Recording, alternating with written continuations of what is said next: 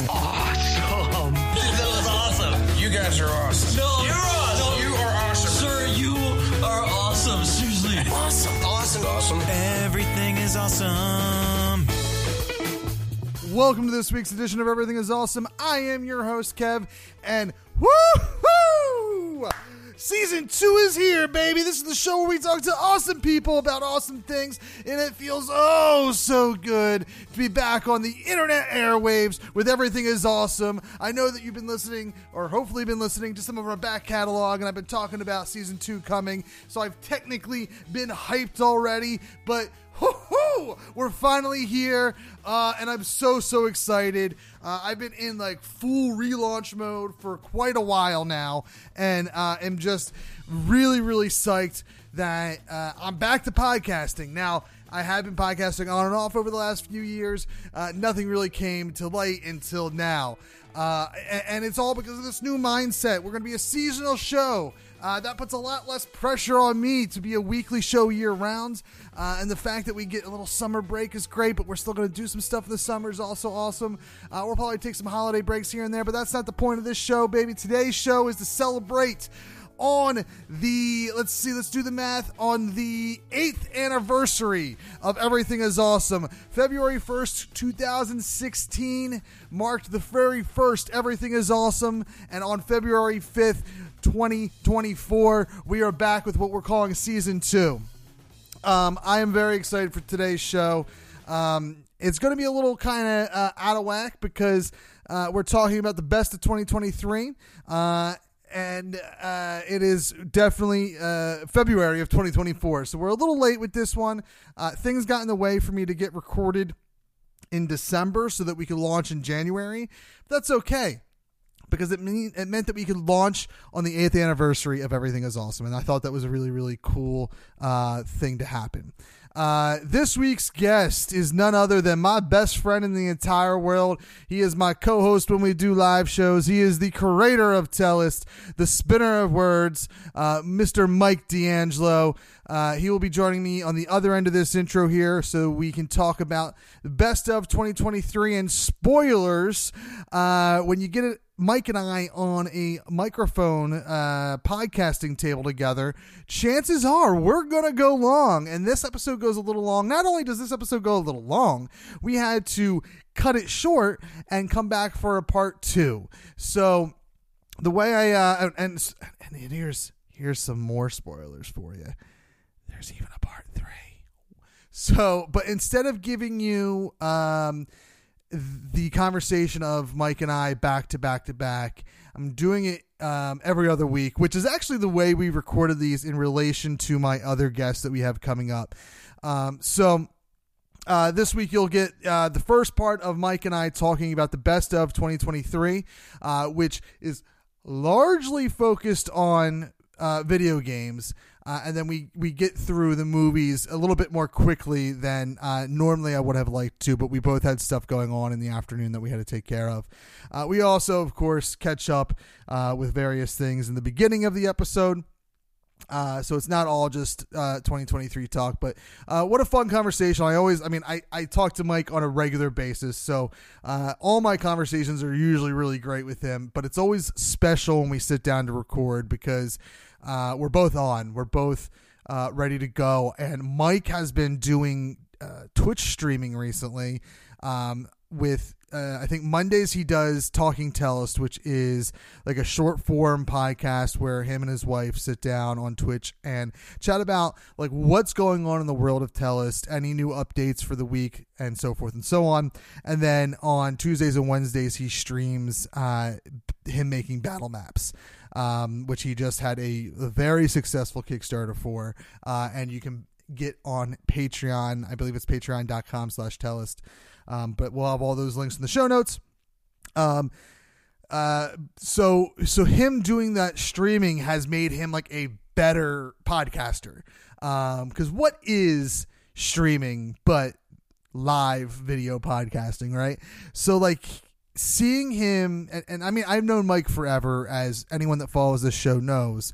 Um, I've known him since grade school, and uh, to see him as someone who started the year off kind of struggling with the idea of promoting himself and um, and and being like a broadcaster because at the heart of live streaming that's what you have to do. And and part of that is really at the ends right? When you're getting your plugs out and letting everyone know where to find you. And and seeing him grow the beginning of of him doing his streaming to where he's at now where he like nails it every time has been like a really fun thing to to watch him do.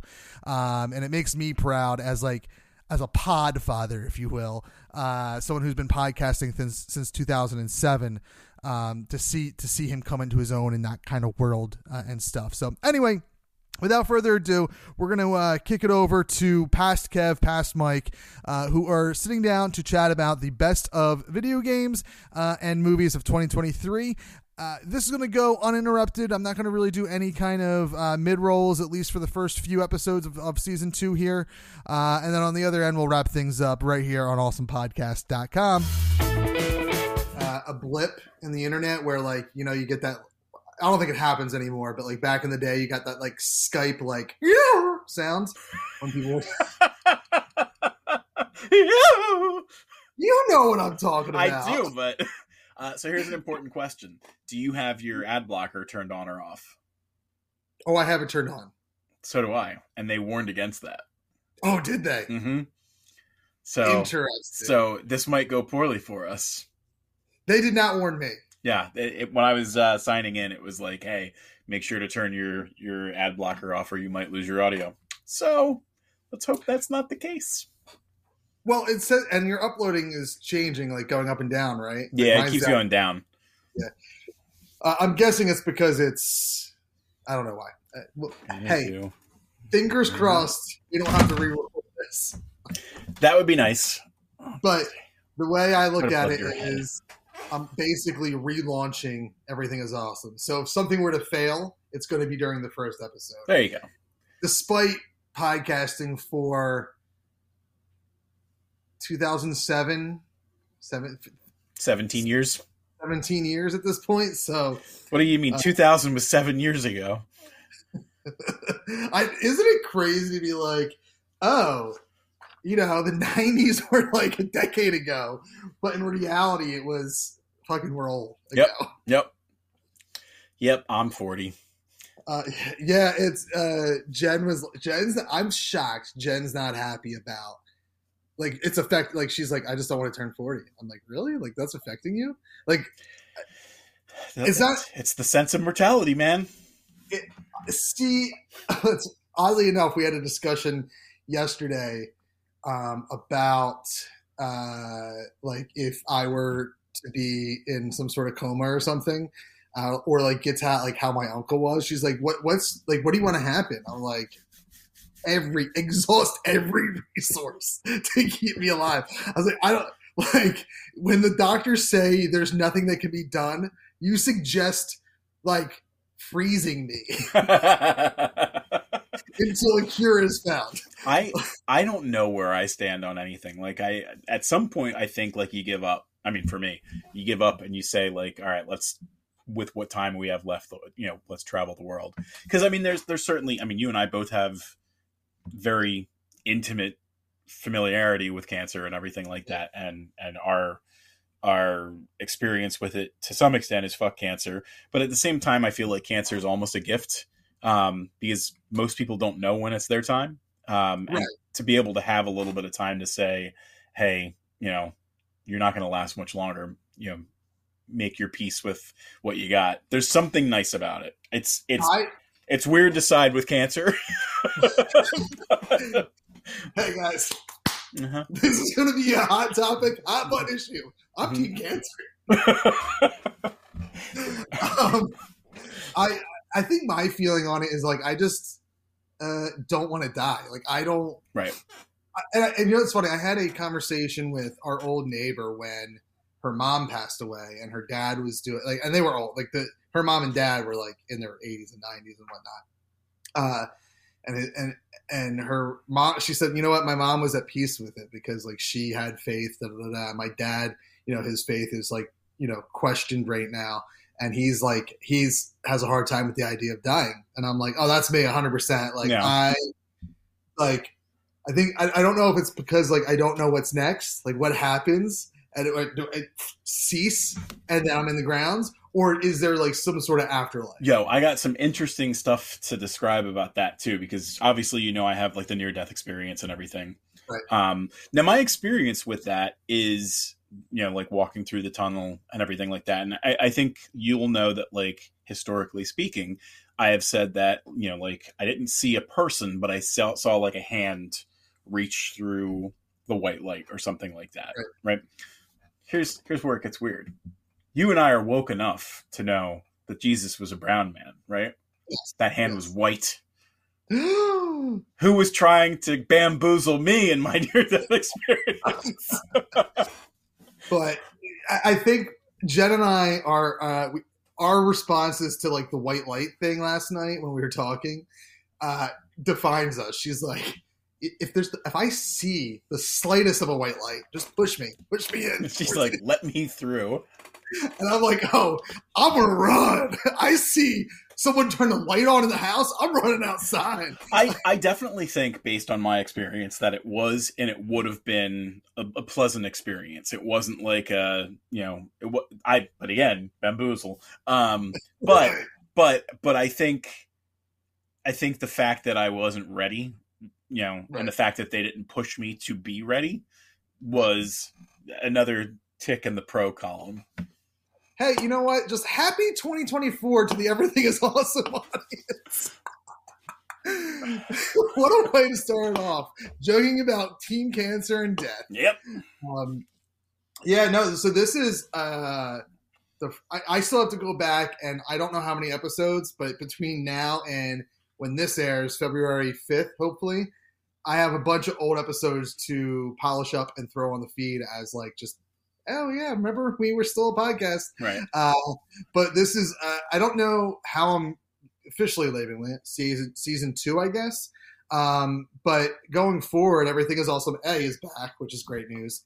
Um, a little about a month later than I wanted it to be, but um, as Mike and I were talking off air, it just so happens that the day this releases is right around the eight year mark of Everything is Awesome. Everything is Awesome started February 1st, 2016, officially. It started recording it in 2015, but The release launch schedules. was yeah the launch date was february 1st so um, that's why we always did our january festival which raised money for um, various you know i think we started off with uh, fuck cancer and then we moved to the headstrong foundation raising money for them um, uh, but that's why we always did it then now going forward i'm kind of switching it up uh, to hopefully maybe do something around November to honor my uncle a little bit more properly Right. um, as a, a fundraising festival, but that's future Kev issues. Um, uh, uh, everything is awesome is a like I said back, and uh, I'm trying to treat it more as something that I can sustain long term with the combination of it's fucking hell to put a podcast together Yeah. and uh, I I go up and down in my depressive. Uh, Yeah. uh, honestly and, and i think that people who who don't understand that like it takes a lot of work to to make a solo hobby like this like writing like art uh work consistently um I, I don't I don't I don't understand how you know people are like well I work eh, you know nine to five and like but so do we yeah, yeah, it is. It, it, doing these passion projects, which for for most people, podcasting, writing, um, and and even art, that's what it is. It's it's it's a it's a passion project hobby that you want to develop into something else. Right. I would imagine. sometimes sometimes you just want to do it for fun but i I, Oh. th- I think unfortunately like most times like in the past if you were doing art of any sort um you were doing it for the fun of it for the thrill of it for the expressive you know beauty of it and everything like that. You were typically already rich if you were doing those sort of things. We're in some cockamamie you know hey i have to monetize my hobbies kind of thing. Right, right, and that I mean, now don't don't get me wrong. When I started podcasting, what we say, seventeen years ago or whatever it was, uh, July first of twenty seven, that was the goal. That was like let's do. And back then, podcasting was weird because it was all new. But like that was like let's set up all this equipment and do a radio show. Right. And like let's have commercials and let's have get like and it was very much um, it wasn't like Kidd Chris or Howard Stern. If anyone's from the Philadelphia area uh, and you remember the Free FM days, Matt and Huggy were like the afternoon drive guys on on on uh, YSP, Free FM, whatever you want to call it. And that was like what we gauged our show after. Like we were the two hour time slot of a podcast that was doing radio. Uh, and I rode that like I want to be a podcaster for money thing for several years until I stopped when uh, my oldest son was born. My eldest son was born. Um, I think interchangeable. Yeah, it's, it's weird because I say it and I'm like, I think they were both right, Mhm. and then I write it. I'm like, oldest doesn't look right. It's got to be eldest. Either one Uh, works. but yeah, but um, uh, and then I started everything is awesome, and that's always been the show of like I'm doing this for fun. Right. And the issue is like I have so many different podcasting ideas up here. I try to do them all, and then I just get back to like chaos Right, right. It becomes the the House of Cards situation. You you Right. build out so much, and it can only sustain so much. And that's why everything is awesome is going to a seasonal format right now, at least for season two, because we, we started not only later than I wanted to, later than seasons will normally start. Um, uh, will be weekly because that I think is only about twenty six shows or something like that. Right. Um, but going forward, I'm taking summers off because that's when I go on vacations and stuff anyway. Um, the kids are home all day long. Jen's home all day long. So everything is awesome. Switching to that uh, that s- that seasonal format where we'll run from like September to uh, uh, Juneish with with the fu- the season finale being July first, regardless of our Monday release week uh, schedule. July first is just the anniversary of me podcasting, and that will be the state of the pod as we as as I used to do anyway. But that's not to say that like I'm hoping that means like everything is awesome in 2024 will be wrapped up recording by the end of May. Uh, and and everything will be good to go. And then at some point before July, I'm hoping to like get a small group together to do like summer projects. Right. Um, uh, now Conan O'Brien, uh, his po his podcast, um, his podcast. Uh, it's amazing. 39 years old, and I still talk faster than my brain can comprehend. Um, it's something you never really learn to get rid of. I don't think. you also, and we'll get, we'll probably get to this later. Uh, you also at 39 don't realize that you're not 20 some years old and you just drink yourself into violently throwing up the next day. At least that's my experience as a Yeah. 39 year old.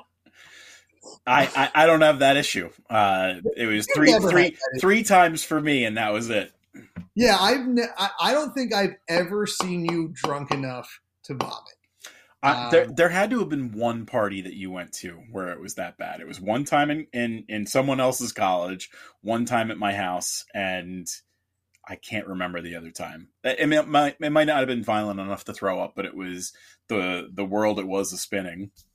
this well I'll, we'll get to that as part of our 2023 uh, discussion but um uh i forget where oh so uh conan o'brien does summer smores as like now he doesn't ever really take time off but like his summer project they do like a, a summer s'mores thing which is really cool. It's a really cool concept. So i'm going to kind of adapt that into something for for everything is awesome. I think uh, I want to do something in the role playing space for our summer sessions, uh, and everything is awesome. That will probably air in the month of like July slash August for like four to five weeks, and then uh, and then we're off until September again. But that's the future of everything is awesome. We'll just get it out on the top of the show. Is that we're seasonal. Uh, typically, we'll run from September to July-ish with like a summer session for for a month, uh, and at least season two will be weekly we'll see how I feel when when season three comes along. Uh, I guess it will really depend on what other podcasts I'm doing because I'm hoping to launch at least one more in 2024 s- before the summer. There you go. Uh, but uh, something that you and I got into the habit of doing for everything is awesome uh, was like our end of year recaps that I really kind of enjoyed uh, when we worked. I think I have memories of recording. I guess they weren't everything is awesome because I wasn't doing everything awesome back then, but I, I feel like we did similar stuff when we both both look, hmm, both worked at Woods. It Uh, could be that happened. I just remember recording end of year stuff with you in the same room in a conference room. Creepcast, Or- or, was it that's entertainment? Oh no, no, no! It was when I worked at PMHC and you worked at Yeah. yeah, Yeah, I just I, I and I would come down right because we uh, would we would eat at the uh, the ice cream place. Yes, yes, Yep. yes, yes. Um, so uh, it was everything is awesome. We did the year, the end of year stuff for it, Right. and I think it's kind of now. This is obviously uh, delayed by a month uh, for that end of year stuff. We'll tr- next year we'll try to get that in at the actual end of year or the beginning of the, the Right. new year. But uh, I I'd like to do the same thing with that's entertainment as well. right. Yeah, I didn't get any of the stuff written. Like I, I have a, a half of best of podcast article written Yeah, that I will probably just ignore and and do that next year now at this rate. Um, but uh, yeah, I yeah I, I totally see like a great like uh, I don't know. It's just fun to talk about like the year, the year behind and the year ahead right. in this kind of stuff. Uh, and uh, I feel like I, while I wasn't very uh, productive from a great creative standpoint in 2023, I certainly was like productive in like intaking stuff. Right. And that's a fine balance because I either go hog wild on watching stuff and reading stuff, and then I'm not creating, or it's the opposite. Right. Right. Yeah, well, and it's very difficult to strike that balance because the you you almost use those like the intake as recharging of some sort. You know, Yeah. like you you take other people's creativity and it kind of boosts your battery. Um, Yeah. You know, it's it, it- I can't imagine like living a life without music, without TV, without movies, and everything like that. Um, because I feel like a lot of what I get is an an inspiration from something or it's an homage to something. Um, so it really helps to to have those kind of things to fall back on. Do we do it too much? Sometimes. Um, Yeah. You know, we, we joked about how when Spider Man One came out, I gave up on NaNoWriMo that year because I just wanted to play Spider Man the entire month. So Oh no, hold on. what happened? I hope it didn't disconnect us. I mean, All it still we're yeah, it still shows that it's recording. What happened?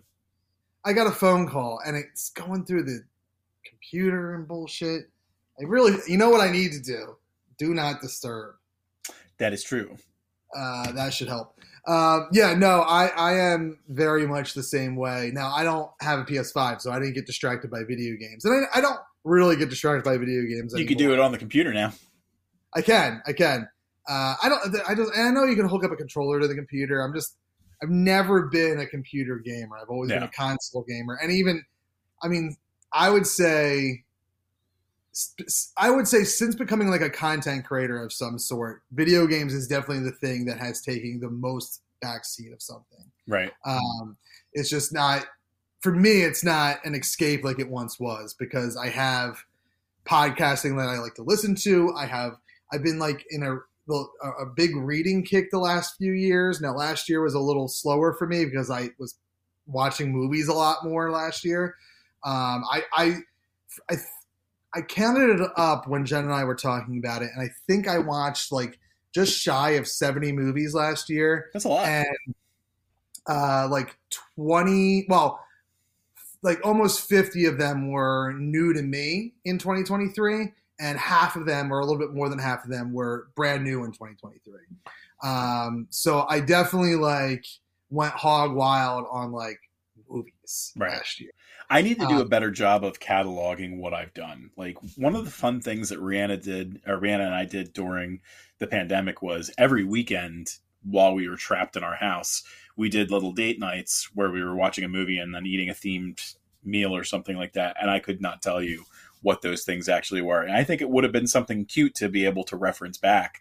Um, but the same thing for the games that I've played, the movies that I've watched, the TV shows that I've watched, the books that I've read, stuff like that. Like I as I'm getting older, it's getting much harder to remember those things. Yeah. Well, I use I don't pay for any like like Letterboxd is a great utility for tracking your movies and and, and and even reviewing them if you just want to review them there. I tend to if I review anything, it's just like a quick like almost like kind of like a Twitter review. Yeah. And then if I end up reviewing it for That's Entertainment, I'll eventually post the, the full link there. But um, that's how I do it because like in this head got hit a lot. I had a few concussions in the wrestling days, so my memory is piss poor. Um, and I uh, so I use like Letterboxd to track my movies. Are you thinking about the shot? I was going, but were any of them as hard as? What with Marty? Yeah. yeah, I can see that. I unfortunately uh, shared the ring with Marty one too many times and definitely paid the price. Whether it be, I probably had a concussion every time I I went against that man. I could definitely Wow. see it being a thing. But yeah, I use Letterboxd for movies. I think that's a great utility. Goodreads for books is also a pretty good uh, utility.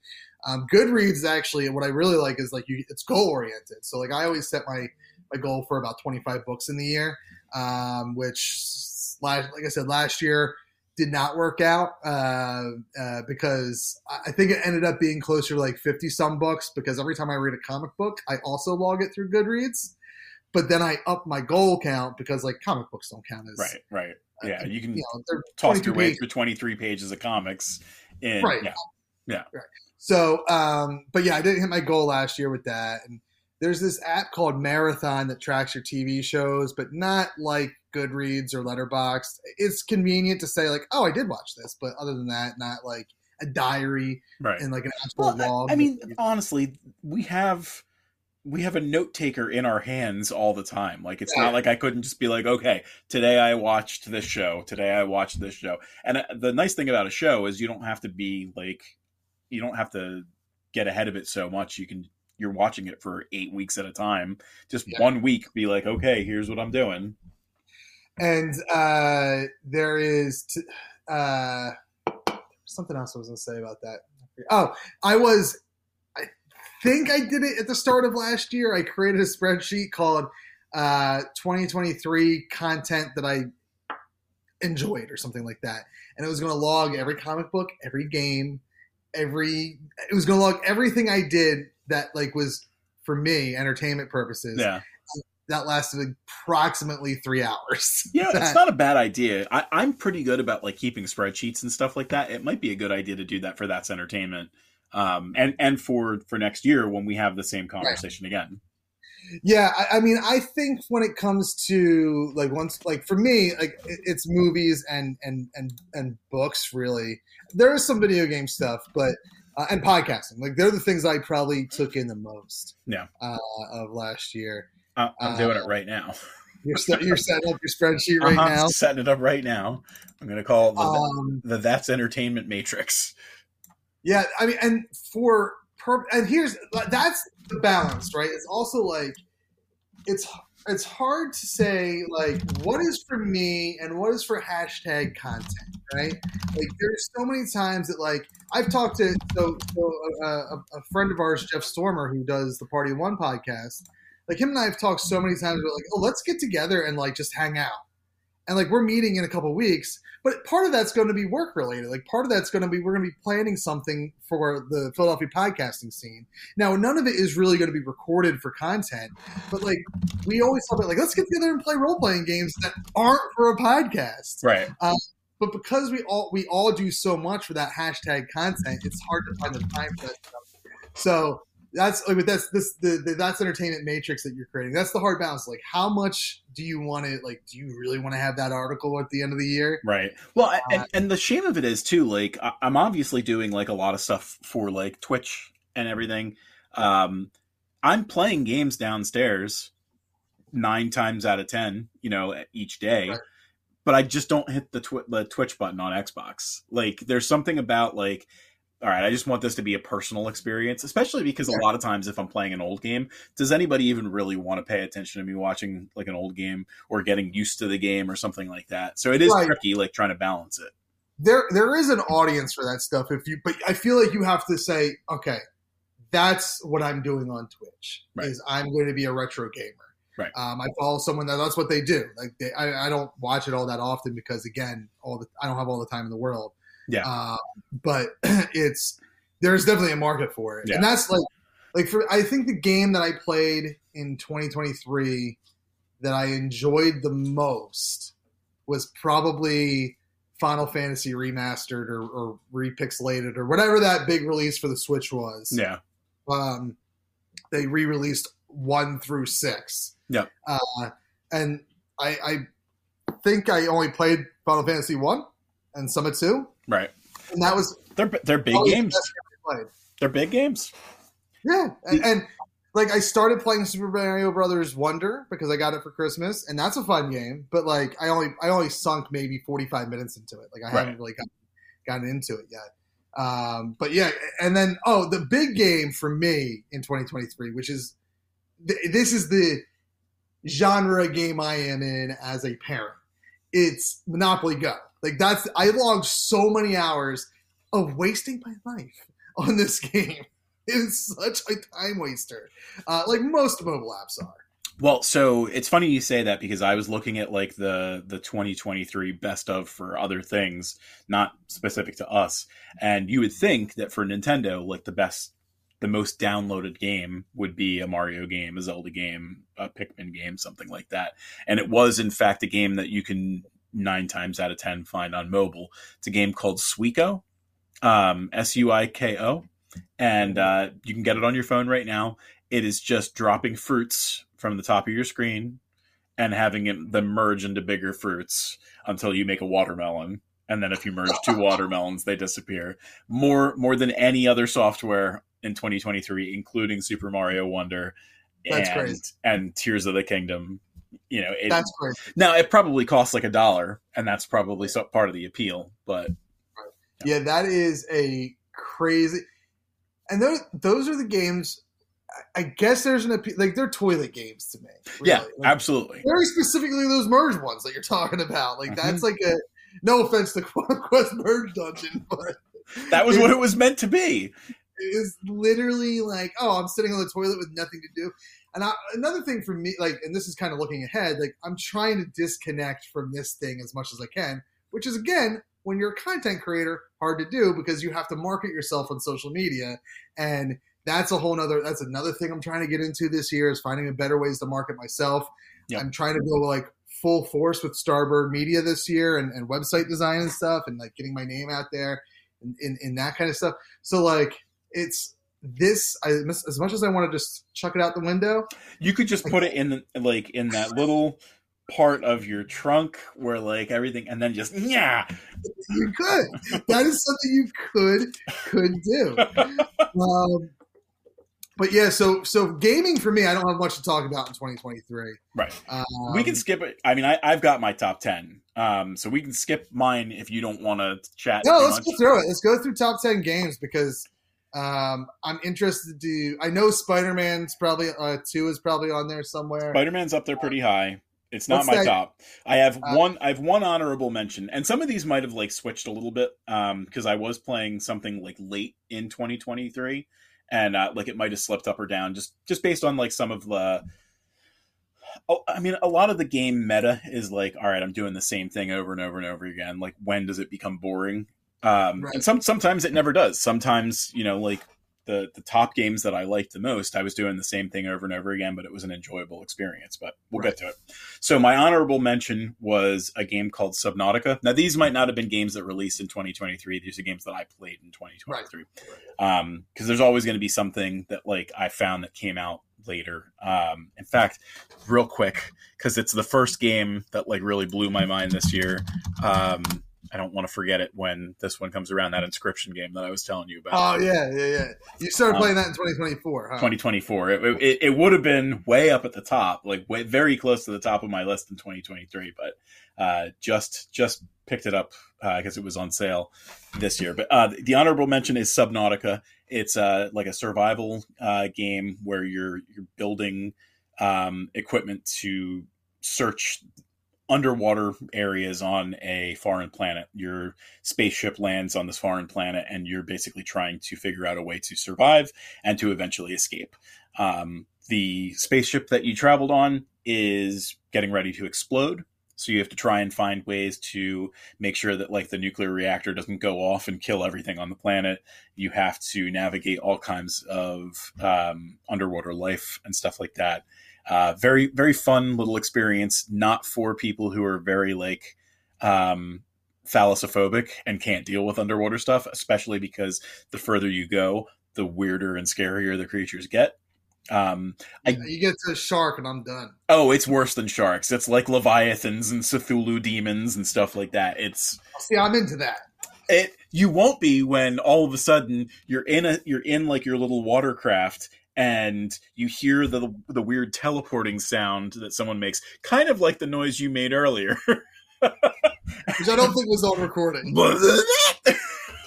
Whatever it was, but The they they teleport up to you and then teleport you out of your submersible. So Oh, then you're just in the water going, "Where is my ship?"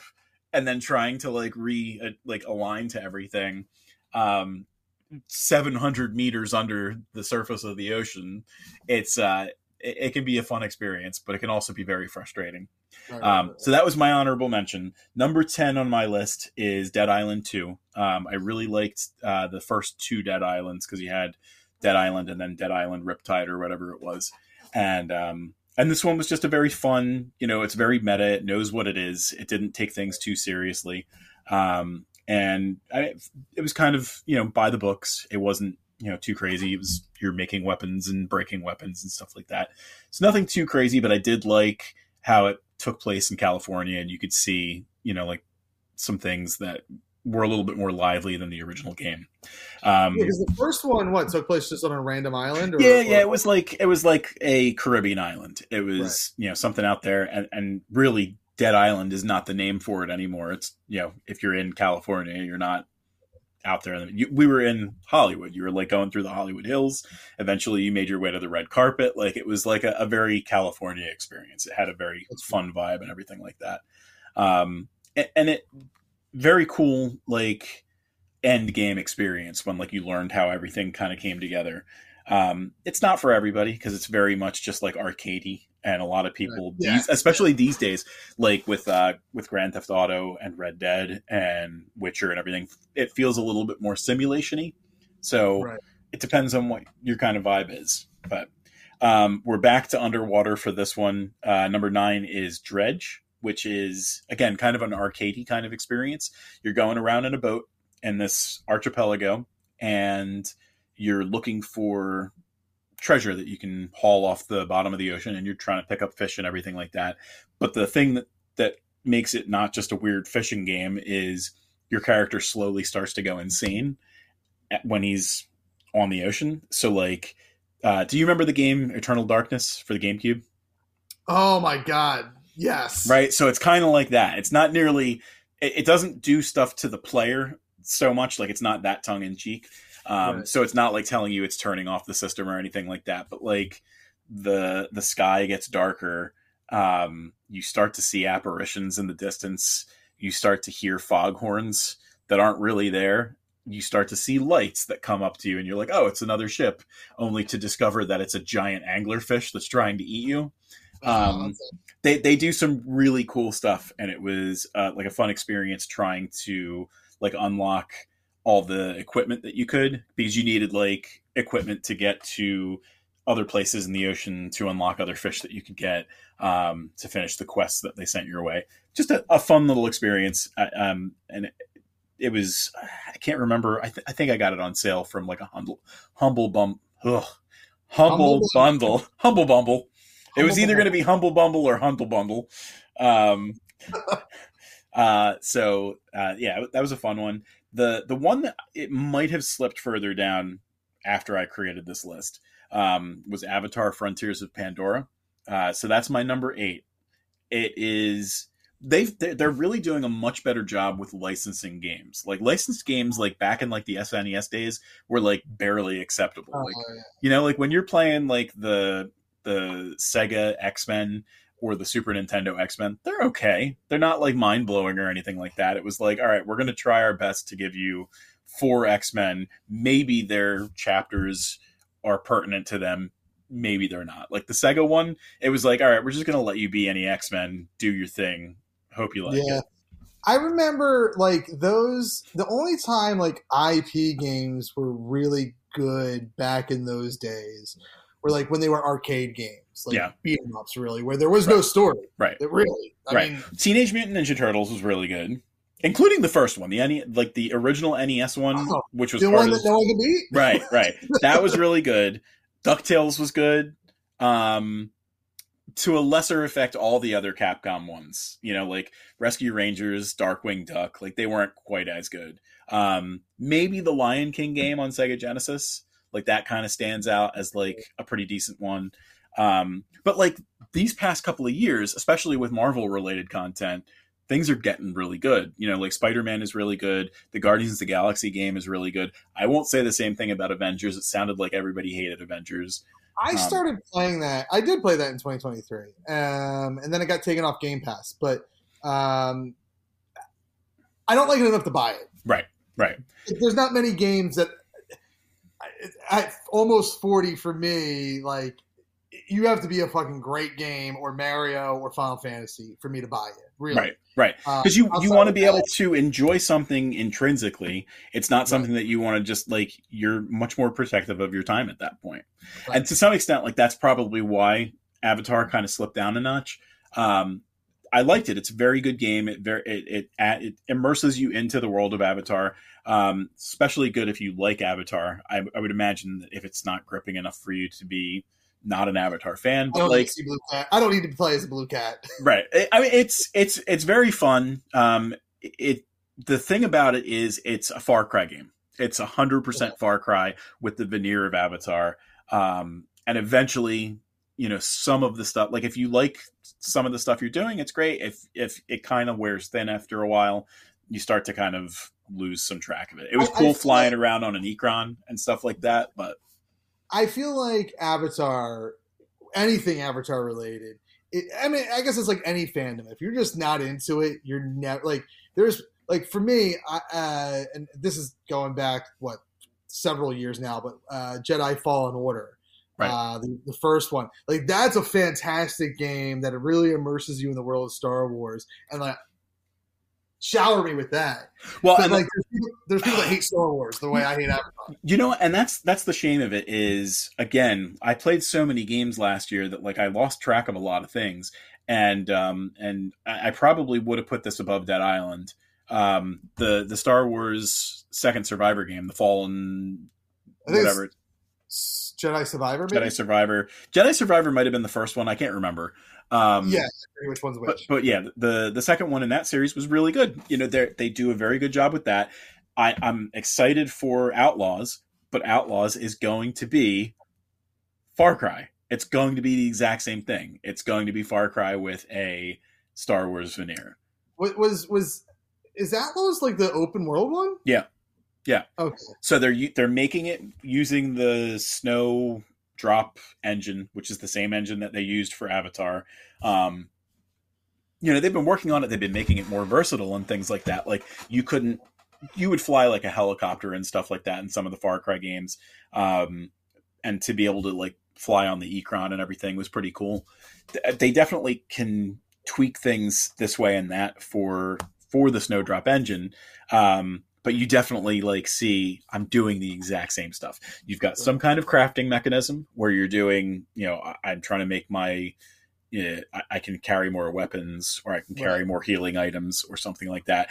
And and really that that piece right there for me determines whether or not I'm going to like your Far Cry game because like the third one and the fourth one had very much like a situation where all right, you're going to go into the wilderness and find some animals to kill that are very specific animals. That's how you're going to upgrade your equipment pouches and stuff like that. Um, and Avatar is somewhat like that, but it's a very robust system, and it eventually starts to kind of like wear on you a little bit. But, um, so that was eight. Seven was something that was that's currently on Game Pass. I think it's it's going to permanently be on Game Pass because it's one of their first party games.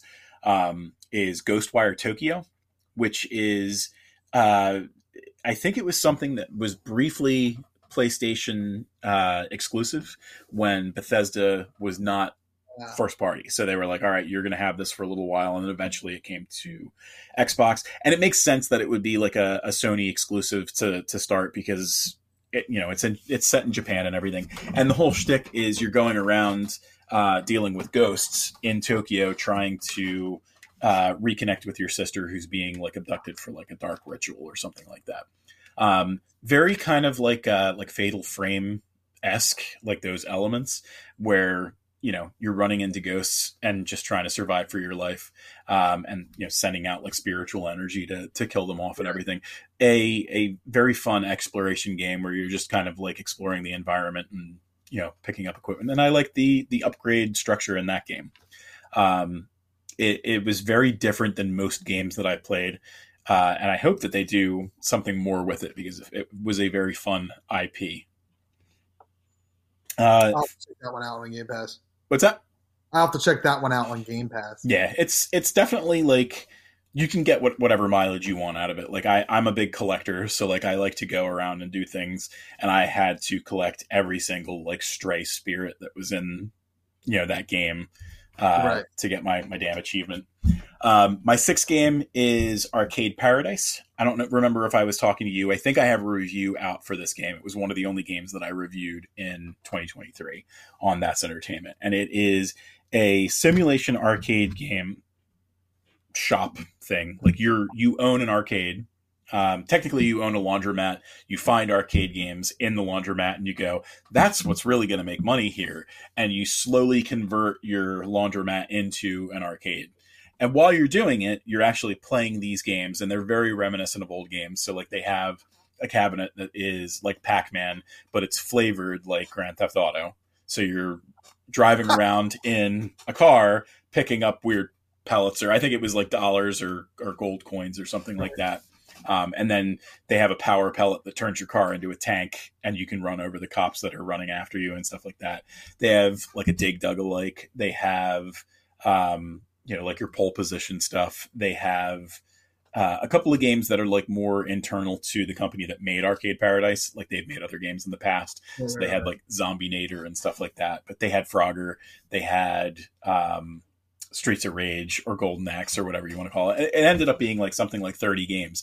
And it was just a very fun experience because to do that right, you end up with a very fun game. So it was very cool to have like the simulation element where you're going around trying to to make an arcade that's bustling and bringing in more people. And the fun thing was playing the games was how you increase how much people like playing those games. Oh, that's cool. So like they would have an achievement for you on the arcade cabinet saying like, all right, in in this shooter game you have to get this score. And once you get that score the amount of money that you get from that machine goes up to this level or something like that. And then obviously the more money you get the more you can buy other machines and things. Right, right, right. yeah. So very fun That's experience.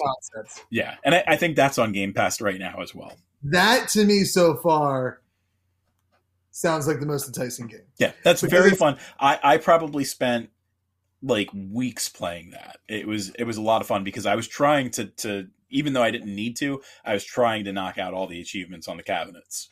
Right, right, right. Yeah, there's something about that that's very. Um, I mean, it's different, but it's very like kind of Sim City like. Mhm. Um, and there's, I have an affinity to those games. Yeah. From like, There was a, a nice juxtaposition between the simulation element and then like the actual hey I'm getting in there because it, it really could have gone either way. Like it could have been there was a game that came out on Steam that I backed on Kickstarter simply because I was trying to get Quantum Quest's logo like in the game or whatever. right, um, right. it called Arcade Tycoon, and it, and it's just the simulation aspect. But the fact that they married the simulation and like the actual gameplay, Yeah, it was a yeah. nice juxtaposition because it could have just been like, hey, I can go to any of these arcade games and and just hit the A button and play the game. But it was Right. that other that connective tissue that really made it good. Yeah. So sure. Uh, number five on my list, and another license uh, out there is Hogwarts Legacy. Um, real big Harry Potter fan, uh, despite you know the Yeah. creator and everything like that. Um, and they did everything right for the most part. Like the only thing that they didn't do was they didn't have Quidditch. Um, and That's wild. That's the Yeah. one. Like when you tell, when you say the words Harry Potter to me, I think of magic wands and Quidditch. Right. Like, like even before the boy that lives and and the man with no nose. right. Those Well- are the things I think of. and I, I'm guessing just like mechanically, it had to have been difficult for them to figure out how to do it properly. Like. Quidditch is not a slow game, so to try and make it happen while everything else was kind of measured and slow and everything like that, like the the combat, like it has this this element and this energy that feels quick, but it really was like, hey, we need to make sure that you are able to dodge and deflect Right. and stuff like that and counterspell. Um, but the, I mean, you're in Hogwarts, obviously, but you're in, you know, the 1800s or something like that, I think. So it was, they were able to explore their own story. It had by far one of the coolest, like, end sequences to, to any game that I've ever played. Um, it, they, they captured a lot of the feel and a lot of the magic, so to speak, of what made Harry Potter such a an interesting um, property because you were you got to pick out your broom, you got to pr- pick out your wand, you got to set up your character the way that it made the most sense for you, and really just like I spent so much damn time exploring Hogwarts, looking for pages using the stupid Revelio spell. Um, it, it really was just like a fun little distraction. Especially, I mean, we were still in the middle of feeling unsafe because of COVID and everything like that. Like, it wasn't until this year that like things started to slide into like, all right, we're feeling a little better, and it happened very early on. So it was like a nice transition project Right. to I'm feeling better. Harry Potter and, and Hogwarts and stuff for me is like such a point in time property that I enjoyed the books specifically from like book three and on, and and same thing with the movies. Like I don't hate any of the movie. Well, the the actual Harry Potter movies, you know, I enjoyed and like I'll probably go through them with with the kids as they want to to to watch them. But it's like it's a property that just did not stick around for me. Like that I have not I, I love the concept of, of wizards and, and and magic and stuff, but it's just a property that like, eh, I, I'd rather find something else that does it. I think the the magic of Harry Potter as a series kind of slows down as he gets older because the the childlike wonderment starts to Mm. disappear. So Which like is funny because that's when I start enjoying it. When it gets darker and more adult is when Right. I start to enjoy it. Like, like I think like 6 and both parts of 7 kind of just petered off for me. Like I don't really care too much about it at that point. Well, and I don't. I mean, I don't. I, I know the story. I just I don't remember specific. Like I just I I remember like three ask Yeah. uh, prisoner of whatever. Right. And and to your point, I think that is absolutely when it gets good. But instead of going 3 on to 7, I think probably three, four, five is like my Right, sweet spot. Right, right, right, So. right. Yeah, no. Um, yeah, and and I think again, I think because I guess we're slightly older than than when those books were released for like who they were meant for. Right. Um, and same thing with the movies. Even I think we were slightly older uh, than who they were meant for. So three is where it starts to feel like, oh, this is like they're kids, but this is adult. Right. And I and I think I don't know what happens after five. I think you're right. I think six and seven, one, seven, two, or whatever. Yeah. There's there's, Half Blood Prince and Deathly Hallows. They just kind of they got a little too adulty and they got a little too boring. and like Fantastic Beast, nothing. I mean, everything against that stuff. Like I just, it just didn't click. It didn't click for me Right. at all. Uh, so that's for for me. That that franchise is such a point in time franchise that there's nothing that's come out since Deathly Hallows in in the Harry Potter series for for me to be like, let me get back into Harry Right. Potter. Right. The closest was Trey saying he wanted to read the first book, and I said, "Great, we're not buying them. I have them somewhere, but we're not. We're not spending a penny on on on on it. Well, I'll go buy them secondhand if we need new books or whatever." Right. Because you didn't want to support. No, yeah, that, and I, I have a very uh, hard line with support. That's why I wouldn't buy Hogwarts Legacy. I mean, other than the fact that it's just not a thing I'm interested in anymore. Right. But like, and I know like realistically, me buying that game or not is not going to affect her. It's going to affect the people that designed the game. She got her money already. Right. I don't think she's really getting royalties off that game. she probably is. She, Uh, she probably hundred percent is. Yeah, But yeah. but but eventually, like, there's so her many payday people. came from the licensing. Oh yeah, absolutely. There, there's so much in this world that you and I would have to hate based on who created. Oh yeah, you're absolutely right. You're absolutely right, and and for and it's just for and again, I think it's more so that it's just not a franchise that did enough to keep me on, on board. right. Um, and and the fact that she's a horrible human being uh, makes it easy for me to be like, cool, Right. Well, you, you know, if it wasn't for number one, have, having Rihanna, who's such a magical being all on her own, who really likes that kind of stuff, and having gone to Universal so many times, where the Harry Potter universe is a big part of it, um, Right. I, I probably wouldn't be as stuck in as I am either. Um, but but I have been more uh, exposed to it, you know, than, than And- you have. and as our, my kids are now the, the two older ones are now to the point where they'll enjoy universal studios who knows what will happen once we go because Right. like like when we were in when jen and i went to europe and we were in london there was this great harry potter store obviously not licensed or anything it was like a magic store but like had so many cool harry potter things that like are neat f- fantastic to look at um, and i think we ended up buying something for my niece because she's into it but um, it, it- yeah, it's it's a it's a property that just left me behind. Right. Well, and, and I, I think that's part of our age and part of I mean there's there's going to be things that we don't like, you know, just based on the the stuff that we're into. So Right, right, you're you're definitely more of the sci-fi thing and I'm more of the fantasy thing. So I think it kind of Yeah. speaks to us. It is crazy to me how much I love like working in that world of fantasy and how much like I remember kind of loving and maybe it's because like all my fantasy memories are mainly like Hercules and Greek mythology, which is Mhm. like kind of outside of fantasy. It's not sword and sorcery. Right. It's it's more mythology. Yeah, yeah, and like I love D and D. I love D and D, but like like Lord of the Rings, like Yeah. people walking outside of it, it's still a very hard movie for me to get into. Right. And you, I mean, you liked you liked the new version of Willow. I don't know how much you you remember the old I, version or I, anything I like that. love the old. I love the because I, did watch that before the series came out. Um, and I loved Willow. That was a great movie, and I don't I- don't know if it was because of the cast or what. And I love the TV series. Like I know people have issues with that. I don't because I didn't cling to that as like a childhood memory. right. um, because I, I, I mean, that series came out, was that a 2023 series? I think it was earlier. It might have been 2022. I feel like I wasn't. I wasn't at uh, at the county yet. Um, I, you know what? So so when it comes to like inner man, like mantras and everything like that, one of my things is consistency, and it is clear that Willow the movie and Willow the show are very inconsistent properties. Like it's not the same at all. You you completely go for a a left turn, you know, almost a 180 and go the opposite direction where just things did not feel like Willow.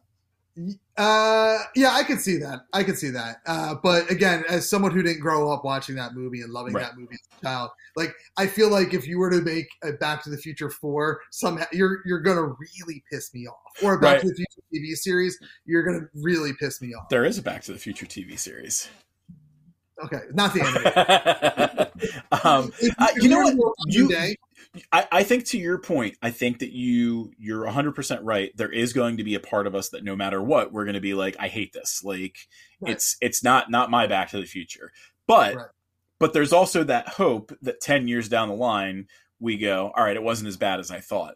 Um, Well, and I think the perfect example with that is the prequel trilogy to Star right, Wars. right. Right. There's a lot Like- of people who like it. Gerard was talking to me about that the other day uh, about Well, how like I will say that those three movies still are, for me, the worst Right. of the Star Wars films. Right. Um, I can rewatch two and three and enjoy them now. Not one.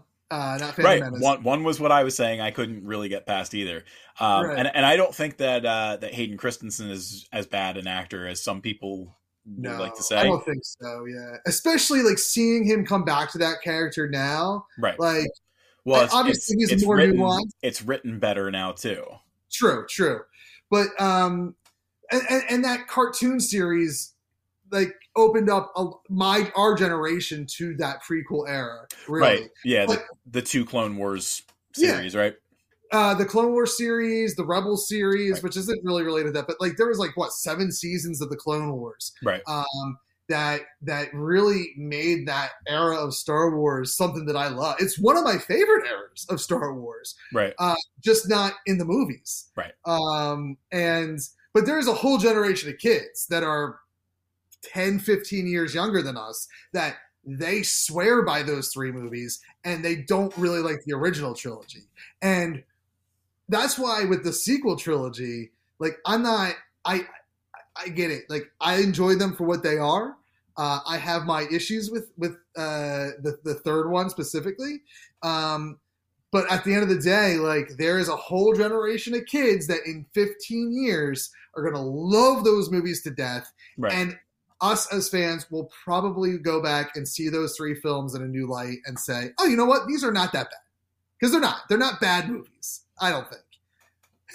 I know Last Jedi is not yours, but um, so in in keeping with consistency, uh, I will say that we ended up going off on a tangent like we are Yes. wont to do. Um, everything is awesome is back, baby. number four, my fourth top game of 2023 was Tears of the Kingdom. Um, it really did like so much for a Zelda game that you would not like expect. Breath of the Wild was very much, hey, let's wipe everything off the board and and take it from a new perspective. We're going to make It is a where Breath of the Wild is a very unique Zelda game, and I'm not the biggest the biggest Zelda guy, right. um, but I've played most of the games, and Right. Breath of the Wild is breathtaking. Right. It's it's a a lonely game. We're talking Breath of the Wild, not Tears of the Kingdom here. It's a lonely game where you get to do a lot of exploring, usually without like any hand holding. You know, like you can if you want, you can go in and you know try and figure out ways and directions to go and everything like that. But it really does kind of reward exploration and things like that. Yeah. Tears of the Kingdom. It, it doesn't necessarily reward exploration quite the same way because the world is more uh, populated. You run into people who were missing from Hyrule um, and things like that. But it let you explore things in a different kind of creative sandbox because it gave you the opportunity to build things and kind of slap them all together in ways that like nobody in the gaming industry can understand. Like Tears of the Kingdom was so breathtaking because the physics of it all shouldn't make sense. Nintendo figured out a way to make things work that people are still looking at it and going, "How? How is this working?"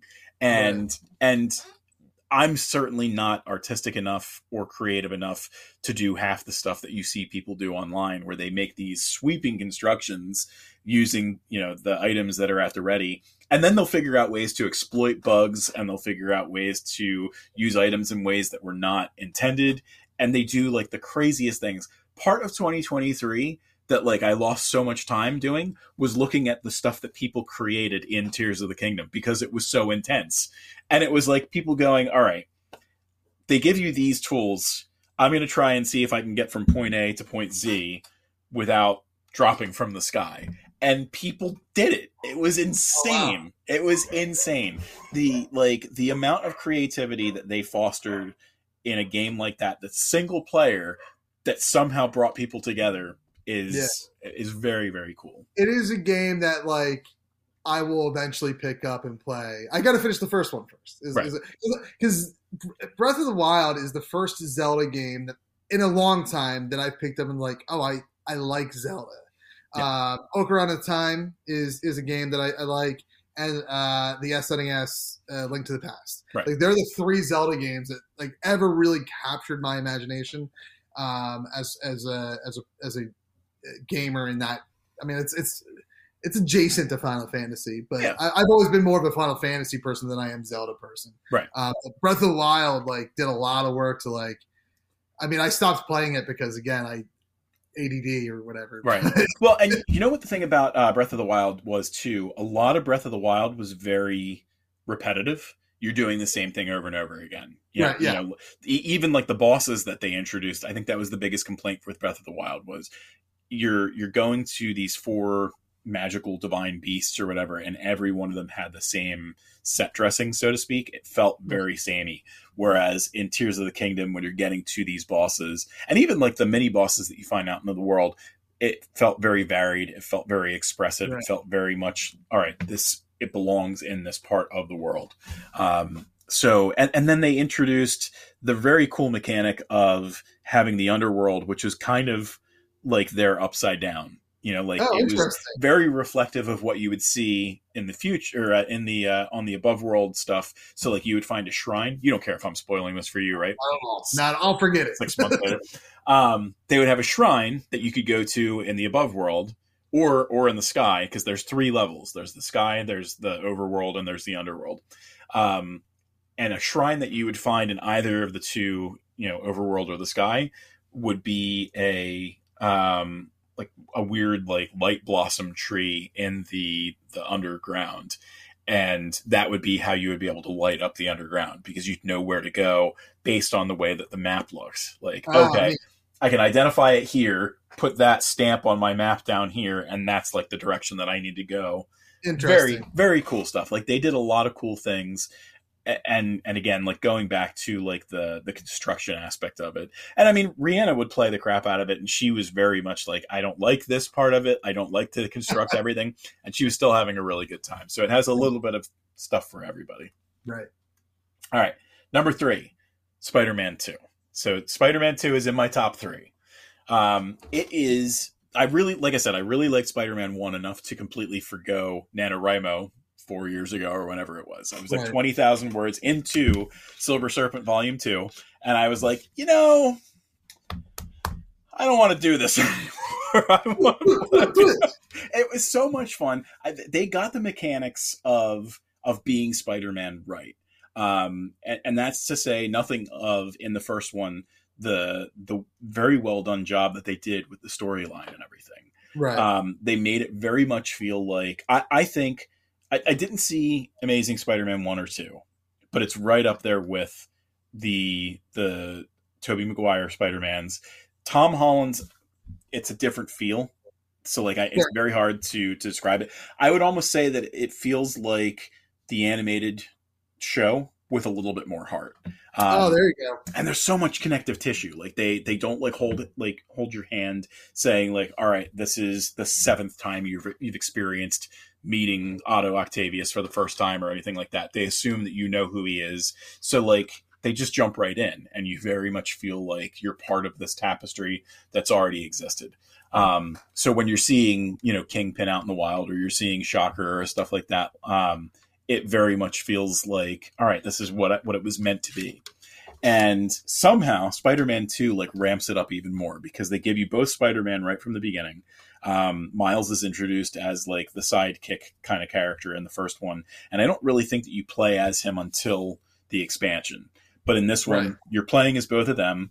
Um, and the the big bad of this one is of course Kraven. Um, and it the storyline in this one is so much more intense and everything like that. The the issue that that i have typically is when i'm playing a game i like to do the collection stuff. So like if you're giving me a version of new york a version of manhattan where i can go around and do all this stuff i am going to do all that stuff before i get to the story. Right. so it is kind of funny to have things where it's a- an emergency to get this xyz stuff done but be like well i want to do mysterio's mysteriums do all this first or i want to go around and collect all the spider bots and everything like that and then you get into the story after five hours of exploring and everything like that Right, and right. it's so deep and rich and everything like that like spider-man 2 there's there's a lot of complaints about like I feel like when did it come out? November, something like that. Yeah, somewhere around there. are we past spoiler territory? I think so. All right. Do you care if I spoil for you? No. So the big bads, Kraven and Venom, right? Yeah. The and, and Venom is positioned first, the way that you would typically. Venom is the only thing that's new to this universe, basically. Um, you and I ha- like know the origin of Venom and every other thing, and Pete and this universe already knows his rogue gallery. You know, there's nobody who he's not met, with the exception of Green Goblin, because Norman hasn't turned into Green Goblin yet, and um, and Venom ends up being the reason that Harry is able to survive some disease or something like that. So at some point in this story, you've got three Spider-Men running around because you've got Pete, Miles, and Harry in his Venom suit, basically. Oh, so oh, interesting. and you can run into these other spider-men like during like the the crime things that happen in the in the city. So like i'll be miles and all of a sudden i'll be laying the smackdown on people and all of a sudden harry shows up to lend a hand. And it blends together like these nice like co-op moves and everything. Everything is just cinematically just beautiful. And and then you get into like the real story of it because that all happens within probably the first like three or four hours because Kraven is like the the kind of experience that gets everybody and everything moving forward, and then Harry shows up with his Venom suit, and then tragedy happens and Pete dies. Um, oh no! But it, th- I would imagine since Miles is in it, this is probably the ultimate universe, right? Well, I don't think that it's ultimate. I don't think that it's. I think it's its own universe. Um, Okay. They they featured in um, uh, Spider-Man Across the Universe, um, the Sony Spider-Man Two. Pete is in that, um, Okay. and obviously Pete doesn't stay dead. You know, the Venom suit picks him because he's got actual Spider-Man powers. Harry at this point is only, you know, mimicking Spider-Man powers because he's around Pete. Um, so it do, does definitely go down the the dark Spider-Man route where Venom is making him more angry and everything like that, and not, He dances? huh? Does he dance? He does not dance, to the best of my knowledge. I haven't gotten to that point yet. Um, but the the complaint that a lot of people had is they they kill three of the villains off off screen, um, Oh, really? or, or it might be two. So I know that Electro and Vulture die off screen. oh, I think- I think it's just those two, and Chameleon dies on screen. Um, you watch, or yeah, Chameleon dies on screen. I think it's Chameleon. Chameleon is the one with the um, the oh Scorpion. Scorpion's the one who dies on screen. Chameleon wouldn't make sense because Chameleon is actually related to Kraven, uh, to the best of my knowledge. Um, but Chameleon doesn't show up in this game. But anyway, yeah. So two of them die off screen. You see like parts of like parts of their equipment in Kraven's layers or something like that. And people were a little bit upset about that. They were a little bit upset about. There's there's so many reasons that people are upset about this game that for me I'm like, why do you care so much? Like right. people are not happy these days with the way that like female characters look in games and it just boggles my mind like go touch grass. Like there's real women out there and you're probably too weird to talk to them but like they exist. Work on yourself before you're worrying Right. about this stuff. The uh the mary jane actress does not look in game the way that somebody expects this person to look and like she's being harassed left and right about about this stuff. People found out like where she was working the other day and called her place of business and like she doesn't feel safe to work at her place of business because of how crummy people are People are Um, the worst. Be better, listeners. it it's not that hard to just enjoy something for what it is and like there's so many like female characters who like their sex appeal is not like the the primary trait for them and people just get so bent out of shape about it and it just like i feed me your tears so that was my my uh number three game. My number two game is a game called dismantle which i think probably came out on steam prior to 2023 it might even have even been on xbox prior to that. Um, and it was just a game that i found out about and it is a zombie apocalypse game where uh, it's top down so you're getting like a isometric view. And the whole concept is pretty much every part of the world eventually you can break.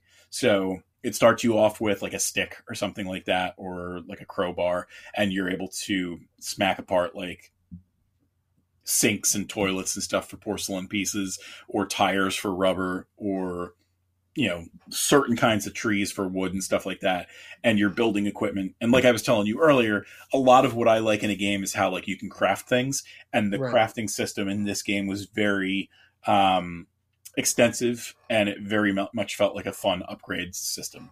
Um i think it may have been um co-op and i was trying to get my brother to play but by the time he got it like i was done. And um he ended up playing through it on his own as well. And it was just like one of the coolest games because you and i are very big fans of like any kind of like zombie experience. So it was fun to to see the way that they did that in this style game. Because typically like if you're doing a zombie game you're doing it first person because that's where you get the scares and stuff like that. Right, right, right. they managed to do a an experience like this where it was very fun um, to have it in that isometric kind of look. And there was a, a weird lore to the game that was fun to explore as well. It's i don't think that it's ever been on game pass. I think i picked it up on sale for like $10 or something like that. It might be something uh, to look out for in the future. It was one of those games where again i probably played it for like three or four weeks and it was Oh, like every time I was getting home, I was like, I got to play this for a little bit. Um, it was very fun. But my top game was uh, Grounded, And Grounded was an early we access. about this at work a little bit, right? Yeah, Grounded is basically Honey I Shrunk the Kids, Oh, that's right. That's right. Yeah. yeah. but but survival. So it's you're one of four tiny people uh, in a scientist's backyard. Um, you're going to run into ants and ladybugs and aphids and weevils and spiders, and the spiders are your big bads of this this world. Um, and it's got like fun little base building and everything because you're trying to come back to your base at the end of every night when things get scary, and you know make sure that you've got enough food for the next day. Make sure that your armor is getting better every time you go out into the world. Um, and it very much had like a like 80s 90s cartoon kind of vibe it was a very fun experience. It was still in early access when i played it. It didn't i think officially come out until i want to say like quarter three of 2023 um, so I, like i technically didn't even get like the full experience. And this was prior to me doing any of the twitch stuff. I probably put a good 200 hours into this game. It Oh, wow. was and and at some point like i went back and said matt if you start over like for like if you play i'll start over from scratch. We found out while we were eating dinner uh, like at thanksgiving or easter or something like that that my stepsister was playing it and we were like we all got to get together and play this. And it was just like such a fun experience because again same same kind of concept as with uh, tears of the kingdom. They give you a tool set that you can do a little bit more with than you maybe think that you could do. So like they give you like trampolines and people were making elevators with this game. Like they were like building this stuff where like you could like crouch down underneath your construction stand up and it would shoot you into the sky. They had zip lines that you could make so that you were going from one side of the yard to the other. Like again where people were like exploiting things that i'm sure the creators were like thinking like oh i wasn't thinking about that. And it was Right. just like really really fun to watch what other people were doing online. Like i'm not i'm very antisocial with a a way to hide it to regular people. So like if i'm at a convention and you're coming up to me it hurts me to be nice to you. No that's that's a lie. But uh but like it does like drain my social battery and stuff like that. So typically speaking like i'm not trying to go out and get um like that hey let's talk experience. So Right. for me to go out and be like all right like i got to see what the community is doing like that says something for for the game. Right. um it, I, I feel like grounded is one of those games where i will be happy to go back and play it again later. Kind of like a minecraft or something like that. Um it just it part of it's very relaxing and the parts that can be a little bit scary you can you can usually just lower the difficulty if it's being stressful to you. And um you can turn off the arach- they have an arachnophobia mode that oh, that's neat. yeah, so it turns the spiders into like weird circles instead. They don't have the eight legs, they don't have the creepy eyes. I think you can like at the there's different levels of their arachnophobia mode too. So like if you Oh. wanted to be like, all right, like I don't want to see anything spider related at all, it might even make the noise that the spiders make go away. Oh, that's interesting. Yeah. So that's like cool. Re- Rihanna is definitely like, like deathly afraid of spiders. Yeah. Yeah. Like I don't like spiders, but like I don't. I can watch. Them. Yeah, yeah. I, I, I can deal with anything. They have a couple of different spiders in this game. They've got uh, orb weavers, wolf spiders, and like the Black Widow matriarch and stuff like that. Um, it, it's a very varied game, and I I hope that so Obsidian, which is the company that makes it, they um, they were the game uh, the company that made um, Fallout New Vegas, and they're currently making um, Avowed, which is going to be like a new like Elder Scrolls like game um, for. I think it's supposed to come out this year, and I think uh, even like later this month. I think on the 18th, there's a new presentation for Xbox. I might have seen something that's unofficial, but um, that should be on the docket. The new Indiana Jones game should be on the docket, um, and then there's two other games that uh, that it looked like they were trying to preview. Um, but I really hope that this company sees the community response and makes a grounded 2 because I never got to go indoors. Um, I feel like there's so many more like things that you could see because you only see bugs. You don't see mice, you don't see rats, you don't see squirrels. The, the only other thing that you Those live see was that Those things live outside. they do. You don't see um, mammals, but you do see a bird that I don't think does anything to you. Like there's nothing that the bird does except occasionally when it flies around, it drops a feather, which you can use for some of your equipment. And then there's a koi fish in the pond, where if you get too close to you, it will fuck your shit up. but yeah, no, nothing outside of that. But like people are doing like so much with what we have. Like I'd really like to see like, all right, we got to go inside. And one of the other things is, and I don't know if they they turn their backs on this or not, but there's supposed to be a cartoon show based on Grounded.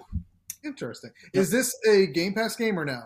Yep, because it's first party uh, Xbox. So I, you did something. Right. So I'll, I'm gonna. I might check that out tonight. I got to be careful because 2024 is my year of creation.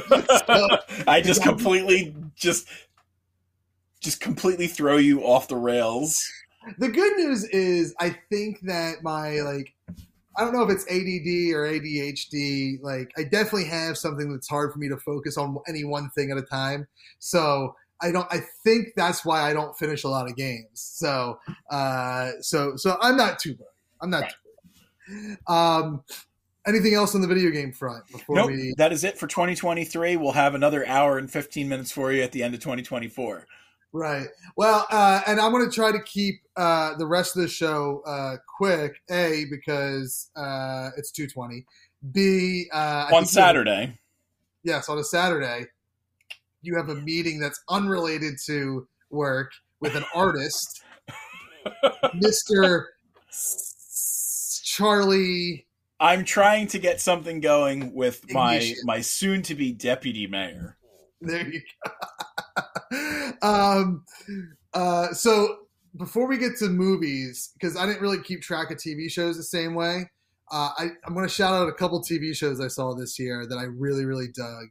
Um, Go- Goosebumps was actually a really good show. Um, what else? What if season two, Chef's Kiss. Mm-hmm. Um, Percy Jackson started in 2023. Did? Uh, yeah, I guess it would have. Yeah, Yeah, because they're up to episode five. yeah, and that's been a decent show. Yeah, I've I haven't been disappointed with that. Um, uh, it's a shame that it was canceled, but um, uh, oh god, uh, our, Our flag, flag means death. Yeah. I was enjoying season two. Season one was better, but I was enjoying season two. I think the highlight for TV for me in 2023, and I'm probably missing a lot that I can't remember off the top of my head. There had to be. Was there a Marvel show this year? Yeah. Uh, yes, there was, but we don't acknowledge it. Oh yeah, okay. It that yeah, we don't acknowledge that one. Let me see. Um, I'm gonna. What It had Marvel issues. was was She Hulk 2023? No, was it? Was it? I don't think so. I think that was 2022. So let's see. It was hmm, This is the problem with Marvel. Too Loki. Loki, of course. Oh, Loki was really good. Loki probably was. I, here's here's what I'll say. I, uh, Ahsoka, Loki season two, and uh, the Doctor Who 60th anniversary specials. I think, and What If, and What If season two. They're like the top four things I think from from 2023 in the world of TV for me at least. Right. Um, with I think I think my favorite thing from 2023 was was the giggle from Doctor Who as far as TV is concerned. That was really I good. think, I think that um, the other two specials were a lot of fun with David Tennant and Catherine Tate. Um, uh, but I think the giggle was a water cooler moment. it, and, and yeah, it, it, it was a water cooler moment. It was very emotional, and and even though you spoiled it for me willingly, uh, I knew what was going to happen. It still got me to the point where I was like, I'm going to tear. David Tennant's going to make me cry again. Uh huh. Again. Um, It was so fun, like because you're you're the person who I can willingly spoil things to. Like you'll be Right. like, I, I don't care, you can tell me whatever. But I've gotten to a point, mostly Gerard will tell you mostly, where I do not spoil things for people. Um, and to watch Rihanna's you know experience, where she was like, they're, they're gonna pull the rug out from under me, like this is bullcrap, and like they're they're just you know they're going to put like put a tragedy on me to watch her have that experience. Like she Yeah. openly wept for a completely different reason. right. Um, it, it was very fun to uh, to watch her have that experience. and and I, and not- not only that moment, like getting to keep David Tennant around for hopefully specials here and there, um, and just knowing that his version of the Doctor is out there and happy, Right. you know, seemingly. Um, I think that's great. Uh, being introduced to the 15th Doctor, uh, Ncuti Gatwa, I think I'm, I'm pronouncing that correctly. Um, he's a, a, a joy as the Doctor. Very much so. Um, lo- I mean, and and and I He carried himself with so much poise, dignity, and like confidence. Like for him to be like the one who like cradled Tennant, Yes, yeah. It was very impressed. and that was emotional and and even like getting to know him more in the christmas episode which i enjoyed thoroughly i don't know that that's part of my top five experience of tv um, but uh, it, it- seeing him in the giggle was was fantastic but one of the standout moments was neil patrick harris in the giggle very specifically and not because it was a spice girl moment but it was just such a fun very british moment despite the american actor Right. uh, to to have Neil Patrick Harris be this very uh, charismatic villain who is singing and dancing, uh, and and the chaos that ensues in that moment. Right. As much as we were talking about Ncuti being able to go toe to toe with with uh, Tennant as the Doctor, Neil Patrick Harris really was perfect to to be able to keep up with the witticisms of David Tennant and everything like that. A very formidable uh, Right. foe and actor to be alongside him. Russell T Davies said something wonderful in one of the behind the scenes uh, uh, I watched for the giggle. Is that if there was an American Doctor Who, Neil Patrick Harris would be the perfect guy Right. to be the equivalent of the David Tennant Doctor or even his own thing. And it's it, it, it, it makes it like a shame that that Doctor Who has become such a global thing that there is there will never really be an, an American adaptation. Like they tried it kinda in the with that with the Eighth Doctor, um, Professor Spacetime, my dude. but but I would love to see Neil Patrick Harris play in that world more, and and it's not necessarily done for him. Like he Right. did, he's still he's still there, technically yeah. speaking. So and and there is, and and I guess we'll probably see it pay off sometime with the Fifteenth Doctor. But he mentions like, oh, there's stuff that we don't talk about, Doctor, to David Tennant, and so I have a feeling that parts of the toy uh, maker's story are not done. Right. with Russell agree. I agree. And I And, and we also saw elements of the Master show up in that episode Yeah, as well. yeah. So But uh, for TV, like that was really, I think, the standout moment for me. Um, other than that, though, like it was really like a low key 60th anniversary. Like, um, it- you know, it yeah, because usually they will, you know, they'll play with the older doctors and stuff Right, like like that. Fiftieth was the three doctors. right, right, and it was it was kind of like you got your two doctor moment, but it was the big thing was that it was David Tennant versus Right. it being multiple doctors.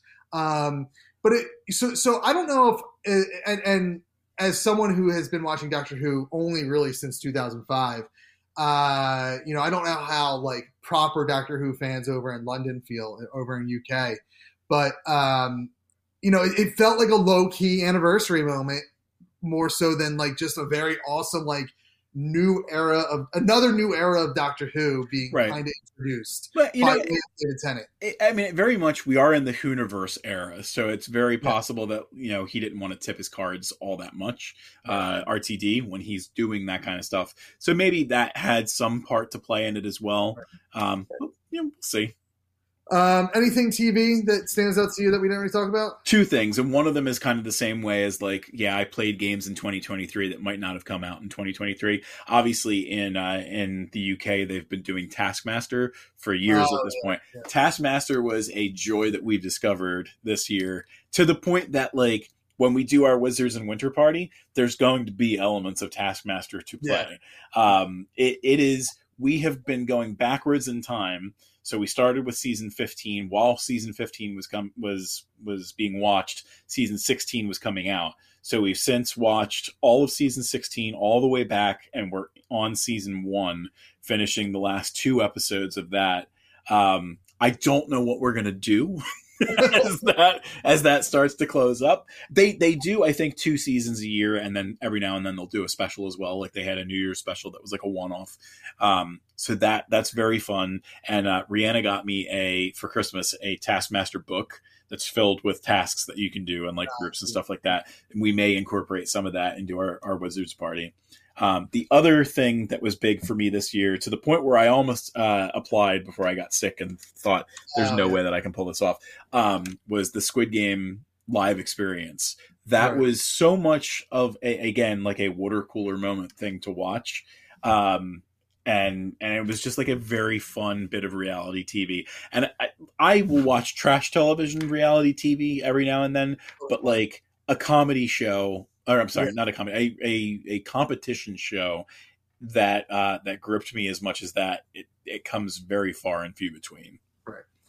Um, and one uh, one last TV shout out moment for me is actually the Chucky TV series, which is Yeah. also like a it, it did air in 2023, but uh, season one very specifically was like amazing. Season three, um, it's good, just not maybe as good as the first season. Yeah. Uh, which actually leads me to the uh, movies, which again, not a 2023 thing, but new to me in 2023 was the world of Chucky. I like dove hard Right. into Child's Play and and the Chucky movies, and then the Chucky TV series, and it is such a wonderful world that, and, and wonderful in the sense that like it's just a fun world to to to experience, especially like when you look at the first two or three Child Play movies, which are like very much a horror movie. Um, and then you move into like some silliness with the Bride and Seed of Chucky, which is Right. a little bit more what the TV series is. Um, but then you move into like back into like the world of horror with uh, Cult of and mm, uh, the Curse of Chucky and the Cult of Chucky are like the last two films before you get to the TV series. And the TV series does a wonderful job of blending every era of Chucky together. Yeah. Uh, a- and I will say, Chucky now has the vibe of um, probably a little bit more of like a serious tone than uh, like Bride and Seed of Chucky has, but it's very much in the vein of that era Chucky. Right. Uh, but better, I think. Um, and I that, that that was probably the biggest surprise to me in 2023 was how much I loved Chucky. He, I Uh, mean, I don't think that they had any of the like houses in Universal fitted towards him or anything like that this year for Halloween Horror Nights, but people all over the place were wearing Chucky stuff. So it, it is a huge property that they really need to be, you know, putting some more into. And yeah, and I think the uh, Don whatever who who created it, uh, he said that once the TV series wraps up, he has ideas for future films. So, uh, and, I know at one point the new Child's Play with Mark Hamill as the voice of, of Chucky was a thing. I haven't seen that one yet, um, and they were hoping to make a sequel to that, but because current day like OG Chucky is running around doing stuff, they haven't which is probably for the best. I think the OG Chucky is really, really good. But that was probably like the biggest like non 2023 like surprise to me for, for films. Um, before I hit the top 10, I have two shout outs, honorable mentions. Uh, Blue Beetle. this is for movies. Yeah, this is for movies. Um, Blue Beetle was a wonderful uh, uh, DC film that I hope finds its way into James Gunn's DCU because uh, a it is one of the more unique films in superhero stuff. Um, much like Miss Marvel, it kind of exposes you to a new culture that, as white guys, we're not really super familiar with.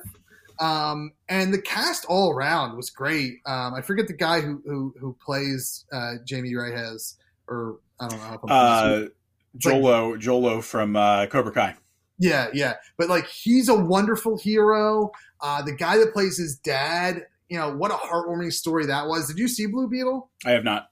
It, it is um, George Lopez, who I don't think is a good person, but uh, I don't know. I've read some things where like it's it could go either way.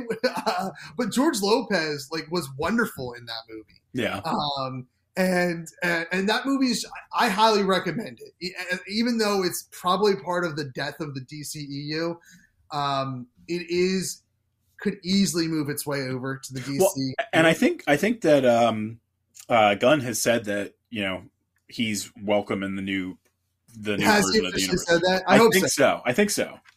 Um, but that was a great movie. Joyride is my other uh, honorable mention, which you recommended to me Yep. A, few, a few weeks ago. Yep, I that was very very funny. Yes, I got it in at the end of the month, uh, end of the year, uh, and it was a very funny movie. Um, again, it's an it's another movie that um, really, I'm sure a lot of white dudes, a lot of white bros had a problem with because it was girl like a girl led female comedy, Right. uh, and outside of our normal culture that we see in that kind of rated R comedy stuff.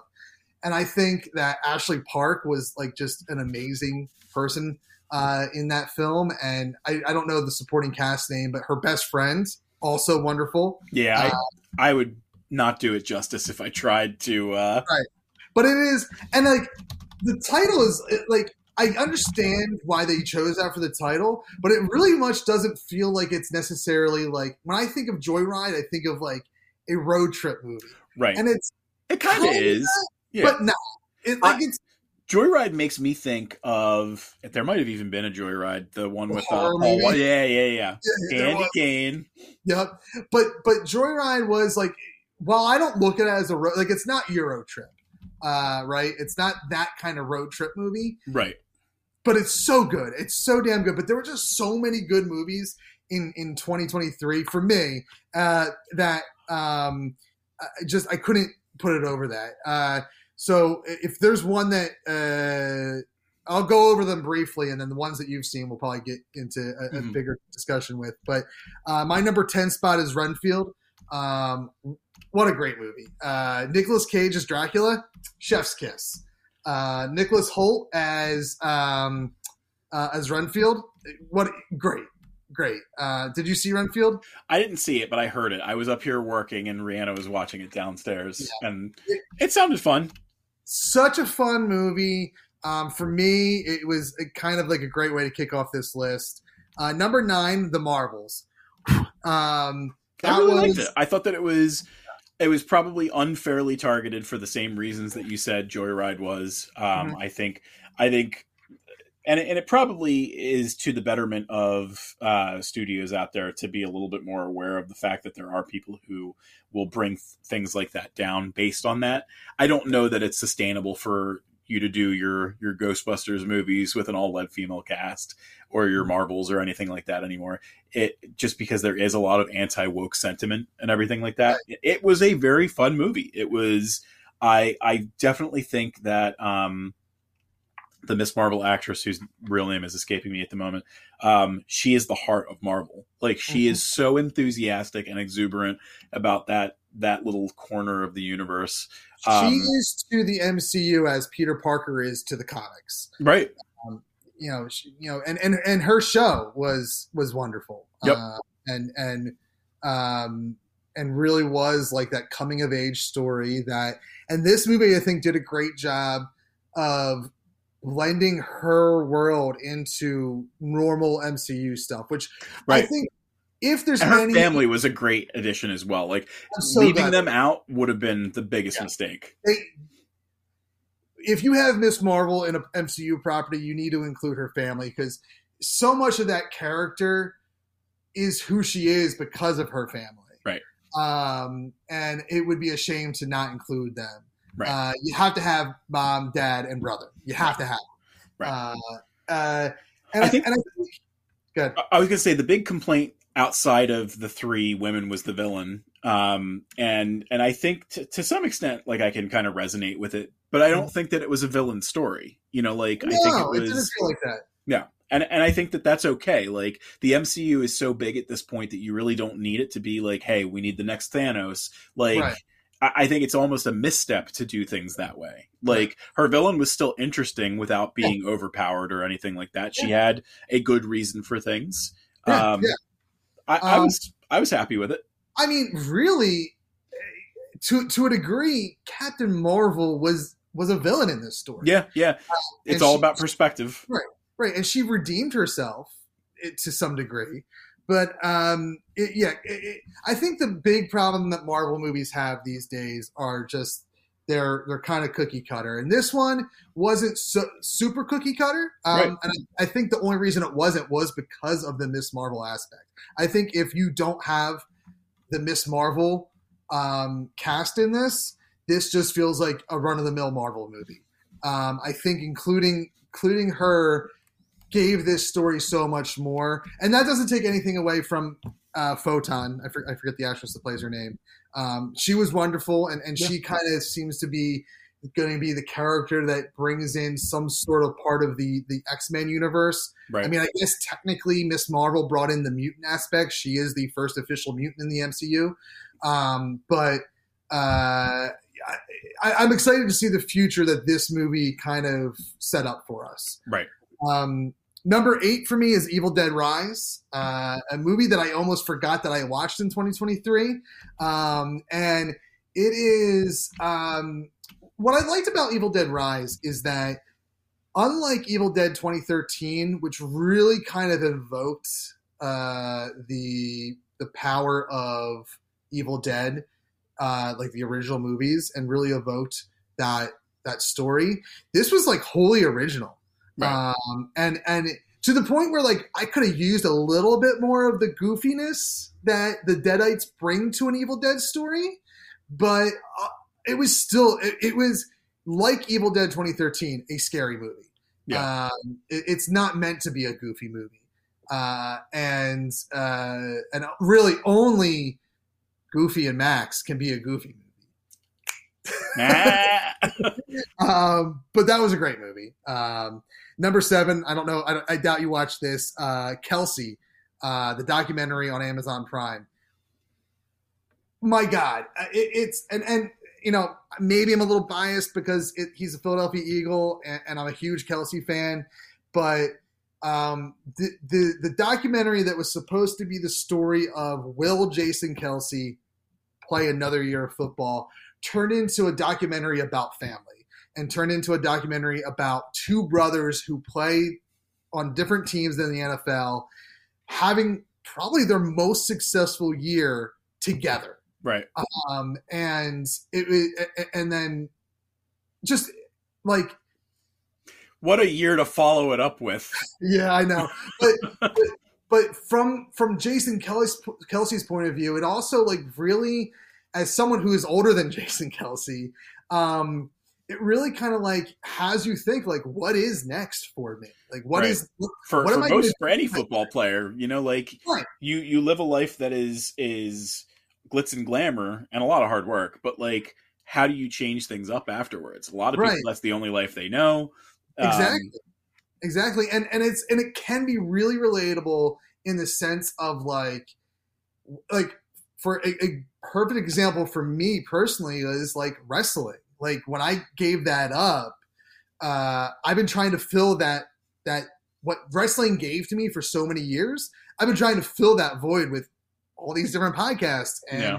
and writing and stuff and and to a degree it's been successful and it has not been successful but like i it is it was such a great documentary a because it was jason kelce b to see that like he is a normal dude which isn't something you think of when you think of football players very often. But right. he very much lives in a house of chaos like i do uh, and lives like as he's walking around the house oh there's just shit everywhere because you got kids.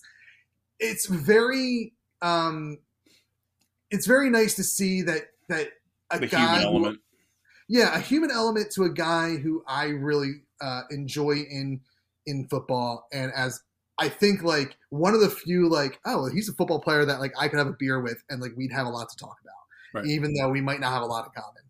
Um, number six for me was Dungeons and Dragons, which I think I originally had at my nine spot. Um, what a great little movie! It's a movie that felt like a D and D campaign. i d&d would have been like probably in my top three. Might have even been my top two. Might even be my top one. It was i'm, I'm a huge fan of the found family trope and everything like Mhm. that. The humor was so on point. The actors did a phenomenal job. I've liked uh, the the two directors that worked on this movie also worked on one of my other favorite movies ever, uh, Game Night, and Game I- Night's very good. I I very much hope I know that like the problem with D and D was Wizards made a huge buff right before this movie came out, and it made Right. people very hesitant to go and see this movie live, and it was their way of punishing Wizards. Um, but the movie itself was spectacular, and I really hope that we do get a sequel. It sounds like it's a will they, won't they at this moment. Um, Right. But But yeah, I mean that found family story. I mean, it is a trope that's like, it's a trope. So sometimes it could be like, ugh, this again. Yeah. But uh, doing that trope with the D and D veneer was Yeah. fun. It was just a fun movie. it was it was very much the way that I described it to to the people who I was telling about it. It was very much Guardians of the Galaxy but medieval. Um, That's, it- a, and that's, that's a great way that's to look at it. high praise because Guardians is yeah. We'll talk about that. Yeah.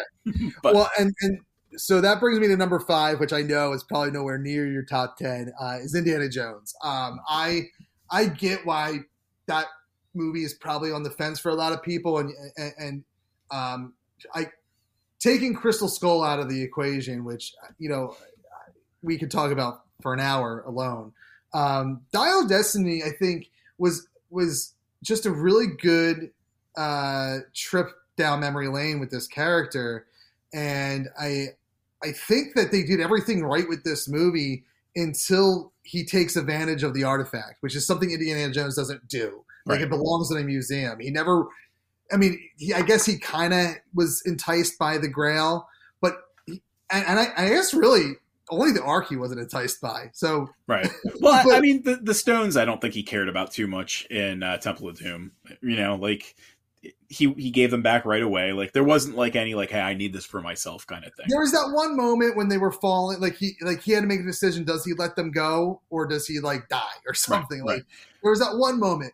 So I guess maybe it is very Indiana Jones for him to be enticed by it um, when you really think about it. In but this case, it was the first time where he would have failed that test. yeah, it, it very much felt like a test that he would like he would have failed had his goddaughter not punched him in the face. Yeah, I mean, in, in Crusade, you know, it was kind of like Sean Connery had to be like, "Let it go, Junior," or Henry, or whatever, what Indy, whatever he called him in that moment, Right. because he was about to fall into the same trap that Right. Elsa fell into. Right. Um, but ultimately he he he does he does let it go. right, He, he doesn't here. Like he Right. had to be physically put down to let it go. Right. Um, which is maybe an interesting um, element of this character so late in his age. Um, but that's really maybe the only thing I would have changed about this movie is is that's not necessarily an Indiana Jones moment for me. But for me, it was it, like it felt like an Indiana Jones movie from start to finish. right. Well, Uh, you, you you know me, I hold a grudge against media, so. Uh, like I still have not watched any of the the follow up to Game of Thrones. I have not watched Indiana Jones. Um, I'm sure there's other things where I'm like, no, I refuse. But No, it, this this one I think is like it it more than makes up for you know what Crystal Skull, Skull did, and and and again, like, briefly on that fourth movie, like if you take out Indiana Jones, it's a good movie. It's just not a good Indiana Jones movie. That's Right. what I'll say about Right. number four. consistency. Uh, number four is Totally Killer, which is another movie you recommended for me, um, and and I love horror movies. It's probably my more so than superhero and and science fiction. It's probably my favorite genre. Is, Yeah. is horror. And the Blumhouse horrors have been magnificent. so good. Megan, fantastic. Um, God, what was the? There was an, another one that was released right around Megan that I really liked. I forget what it was, but yeah, this is.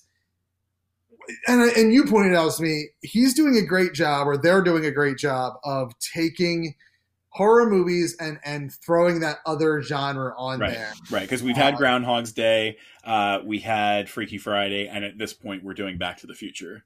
Right, right. And and this is come on, I have do not disturb on motherfucker. um, uh, uh, totally killer just did it for me. I mean, the, the cast was wonderful. Yep. Um, I think it was a neat little like twist direction with the villain that I really don't want to spoil for people. So if you haven't seen Totally Killer on Amazon Prime, go watch it. Mhm. Um, uh, and and like I don't know. I just it's- time travel and and horror works for me. I mean, that was Yeah. what uh, what was the other movie that has time travel? Happy Death Day. Yeah, Um, Eh, not not so much time travel, but um, but like the repeat cycles and everything. I guess that's the Groundhog Day. Yeah. I very much like they they had alluded to that they were going to do this before, and I really hope that they have a a Blumhouse crossover um, because they had talked back when it was just Freaky and Happy Death Day about maybe doing a crossover with those two. Yo, I would love that. Mm-hmm. I would love that crossover. Mhm. Uh, and and and like I know he has his like to build that like to. It, it- there's a way you could easily kind of build a cinematic universe with these movies Right. and have them all interact with each other Absolutely. and feel wholly de- independent from one another. Yep. Um, give it to me. I love it. Right. Uh, number three, staying in the horror trend, is Scream Six. Yeah, uh, Scream Six was very good. So good, and I uh, I know that we didn't get uh, Neve Campbell in this one, but I think that's okay. Like I think, Yeah. To me, a pay the woman. She made this franchise. You know, other people were responsible too, but she is the face of that franchise. If Right. you ask me. Um, but nothing against Neve Campbell. It was time to move on from that story. Uh, it sounds very disappointing that we're not going to continue on with the characters that we have. Right. Um, but and, and to me, that means the death of Scream. Like I think we kind of let let it alone for a little while. was Scream Six in 2023? Uh, yeah, I think so. Yeah, it was early. I think it was like March 2023. So the fun thing about it is um, the the woman who was the the one killer in Scream was one of the victims in uh, Totally Killer. Oh, yeah, yeah. Yeah, Uh, Le- but yeah, I think, think it was Liana March. Liberato. Um, yeah, Scream Six. I mean, it, it is probably um, one of my top three Scream movies. If I had to guess, if I really had to sit, I got one day, one year, I'm gonna have to sit down and figure that out. But Scream Six just was felt very original within a franchise that's not original and has has always been about a meta franchise and can sometimes get lost in in itself Right. uh, in that way. So Scream Six was was great. Uh, I have to leave very soon to go pick up kids from school, so uh, I we probably want to talk a lot about these, and we can maybe do a part two, or we just talk about these these last two films. But my number two is Across the Spider Verse, Mhm. um, which I just is- saw this year. we, you just watched it in 2024 Right. which is wild because it's it is just as good i think as the first one. Right. um i don't think i don't think it's better. Um i, I think if i guess if It's, you're gonna it's a different feeling. it is a different feeling. It is it is very good. It is a great story uh great animation. Um and i really I, i'm i'm looking at what's beyond the universe is the the third one or something like that. Hmm uh, I'm looking forward to the to closing out this trilogy, and I, I hope that what they do with this story is they kind of just that's what it is. It is a trilogy, and then we're done with this particular story with Miles. I want more Miles in other aspects, and I'm oh 100% down for spin-offs. Like give me a Saturday morning Spider Ham cartoon or give Right. me like a like uh, a, a, Thursday nights uh, Spider Noir uh, d- like you know noir With Nicolas. Cage. Give, give that stuff to me. Um, but as far as the story of this version of Miles, you know, I don't want to see them milk it out too much. Right. Uh, like they like can happen with with superhero movies. Speaking of superhero movies, not milking out movies, Guardians of the Galaxy Volume Three. Um, Uh, perfect. I think- film. we like you said we'll probably spend a little bit more time on this because there is a lot to talk about but i think that of all the trilogies that exist there out there in the world right now i think that it is the top dog modern day trilogies and i'll say what i mean by that is like probably from 90s forward right like that's 90s for and i know some of our some of our classic trilogies bleed into the early 90s but 90s mid 90s forward modern day trilogies nothing beats guardians of the galaxy right Um, and for me it's an all-time I, I would venture to say all time. Um, Back to the Future uh, and and original Star Wars may be- beat it for me. But at all time trilogy, it's definitely a top three, right, True. which is very high praise. which is hard to do when you have. I, I- mean, I guess really from like the '70s on to like point to movies that really started being blockbusters and being multifaceted stories that that take several years to tell. Um, and this one, I mean, took forever to tell because of that huge gap between James Gunn getting fired, rehired, COVID, stuff like that. Right. Um, man went to work for the for for the guys across the street when when by the time he released this film. Right. Uh, and, and and because of Guardians of the Galaxy, I have all the faith in the world that James Gunn knows how to um, put together a universe over at DC. Right. But I don't know that he ever does anything in the realm of superheroes that's going to be ever as good as Guardians of the Galaxy. No, I think it, it'll be a different feel. He'll definitely do something similar um, to to a good effect, but not quite Right. as emotionally impactful as Guardians. Let me give you four honorable mentions with just titles, real quick. Okay, Cocaine Bear. I want to see it. Cocaine Bear was really good. Uh, uh, Strays. Uh, With uh, cartoon movie, right? No, it's not Oh. cartoon. Yeah, it's Jamie Foxx and That's Will right. Ferrell. That's right. I Really good. Uh, Barbie. Oh, really I did. That, that is a good art, but I did watch that tail end of the year. I Mm-hmm. forgot to rank it, I think, but uh, yeah, good, good. It's not. I mean, it's for what it is, enjoyable. And then fourth, the Super Mario Brothers movie. yes, I. You know what? That's in my like top fifteen, I think. Mhm. Um, I, but uh, it, it- to me, like it is an honorable mention, but it's um, I don't know. I just I didn't feel like mentioning it. it's Yeah. it's definitely not a. It, it was a very safe Mario movie, but it was very Yes. enjoyable nonetheless. yes, I yes, it was a safe movie. That was a, good way to describe it. Um, I feel think- like we need We need a part two. we need a part two because we didn't even get to really talk about 2024 and what we have to look ahead. So, uh, whether it's the the week after this or or sometime later this month, we're going to get to uh, part two of this conversation. Where can people find you?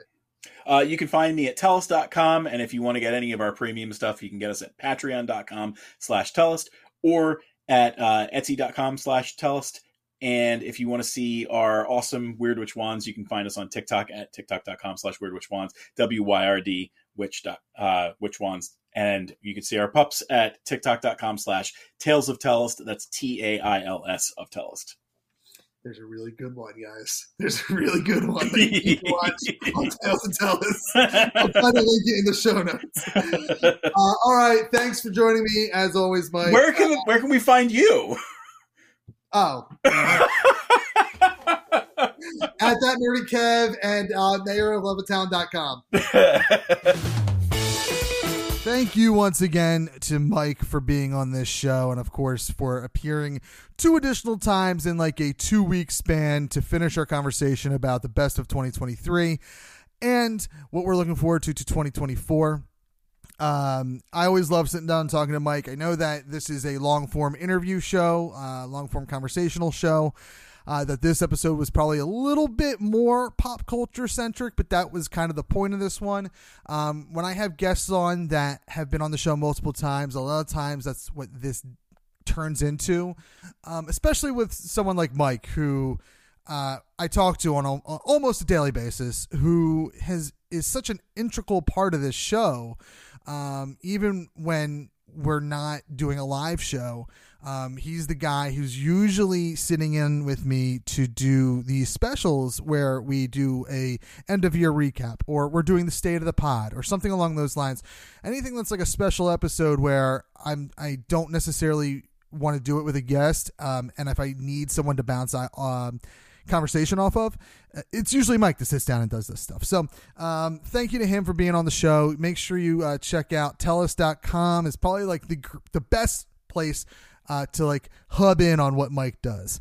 Um, but catch him on Twitch, catch him on uh, Etsy selling some stuff, catch him on Patreon to support his work. Um, he has uh, some more Kickstarters getting ready to launch later this year. Uh, That will be all on his social medias as well. Uh, usually, I think it's like at Tellest Books uh, or at Tellest. All his links that he mentioned will be in the show notes. Um, And what you can look forward to next week is um, sitting down with a friend of the show who's never been on the show, actually, but a friend of my podcasting world, someone who is also an uh, integral part of me podcasting, someone that's been there almost since the beginning. Uh, and that is uh, dear friend of the show, Jonesy. Uh, he was like within the first couple weeks of my first podcast, um, part of the producing team, part of the co-hosting team, um, and kind of kick helped kickstart the the podcasting era of, of Kev. And of course, back then it was it was. Uh, it was different. It was a lot. It was a lot different what we did back then. Some, you know, maybe not some of my proudest work, but uh, it is definitely uh, where we started, and it was the wild, wild west of podcasting back in 2007.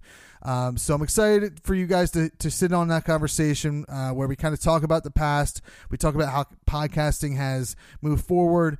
Uh, and of course, uh, Jonesy's there to kind of talk about all his uh, endeavors he has going on in the entrepreneur uh, marketing space as well. Um, so we are at just around the two hour mark. Uh, I apologize. We're gonna uh, get better at, at, at, paring this down to to about forty five minutes to an hour and fifteen minutes an episode. Um, it's it, this one was hard. This one was honestly hard because it was the first one back. Um, it was the first one back with with my best friend in the entire world. Uh, so so this one went a little long. Um, we'll do a better job, I promise, as we get back into it.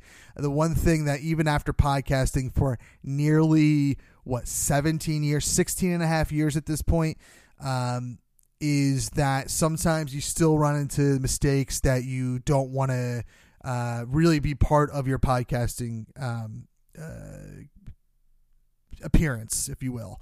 Um, and and back in the day, you know, two hour podcast, that was the thing, man. That was the, you're emulating radio, and now um, you try to, unless you're doing a narrative thing, you, you try to, to to keep it and rate it in somewhere in that like 45. 55 to like at most 90 minute range um and uh, but you know this was a great conversation for me um you know a lot of stuff that i forgot came out in 2023 uh was discussed in in our entire conversation, not just this episode, but in our three part conversation, um, just forgetting like how much cool stuff happened in 2023. So, anyway, uh, make sure you follow us on the socials at uh, at Real Awesome Pod on Twitter and Facebook, at Awesome Podcast on Instagram.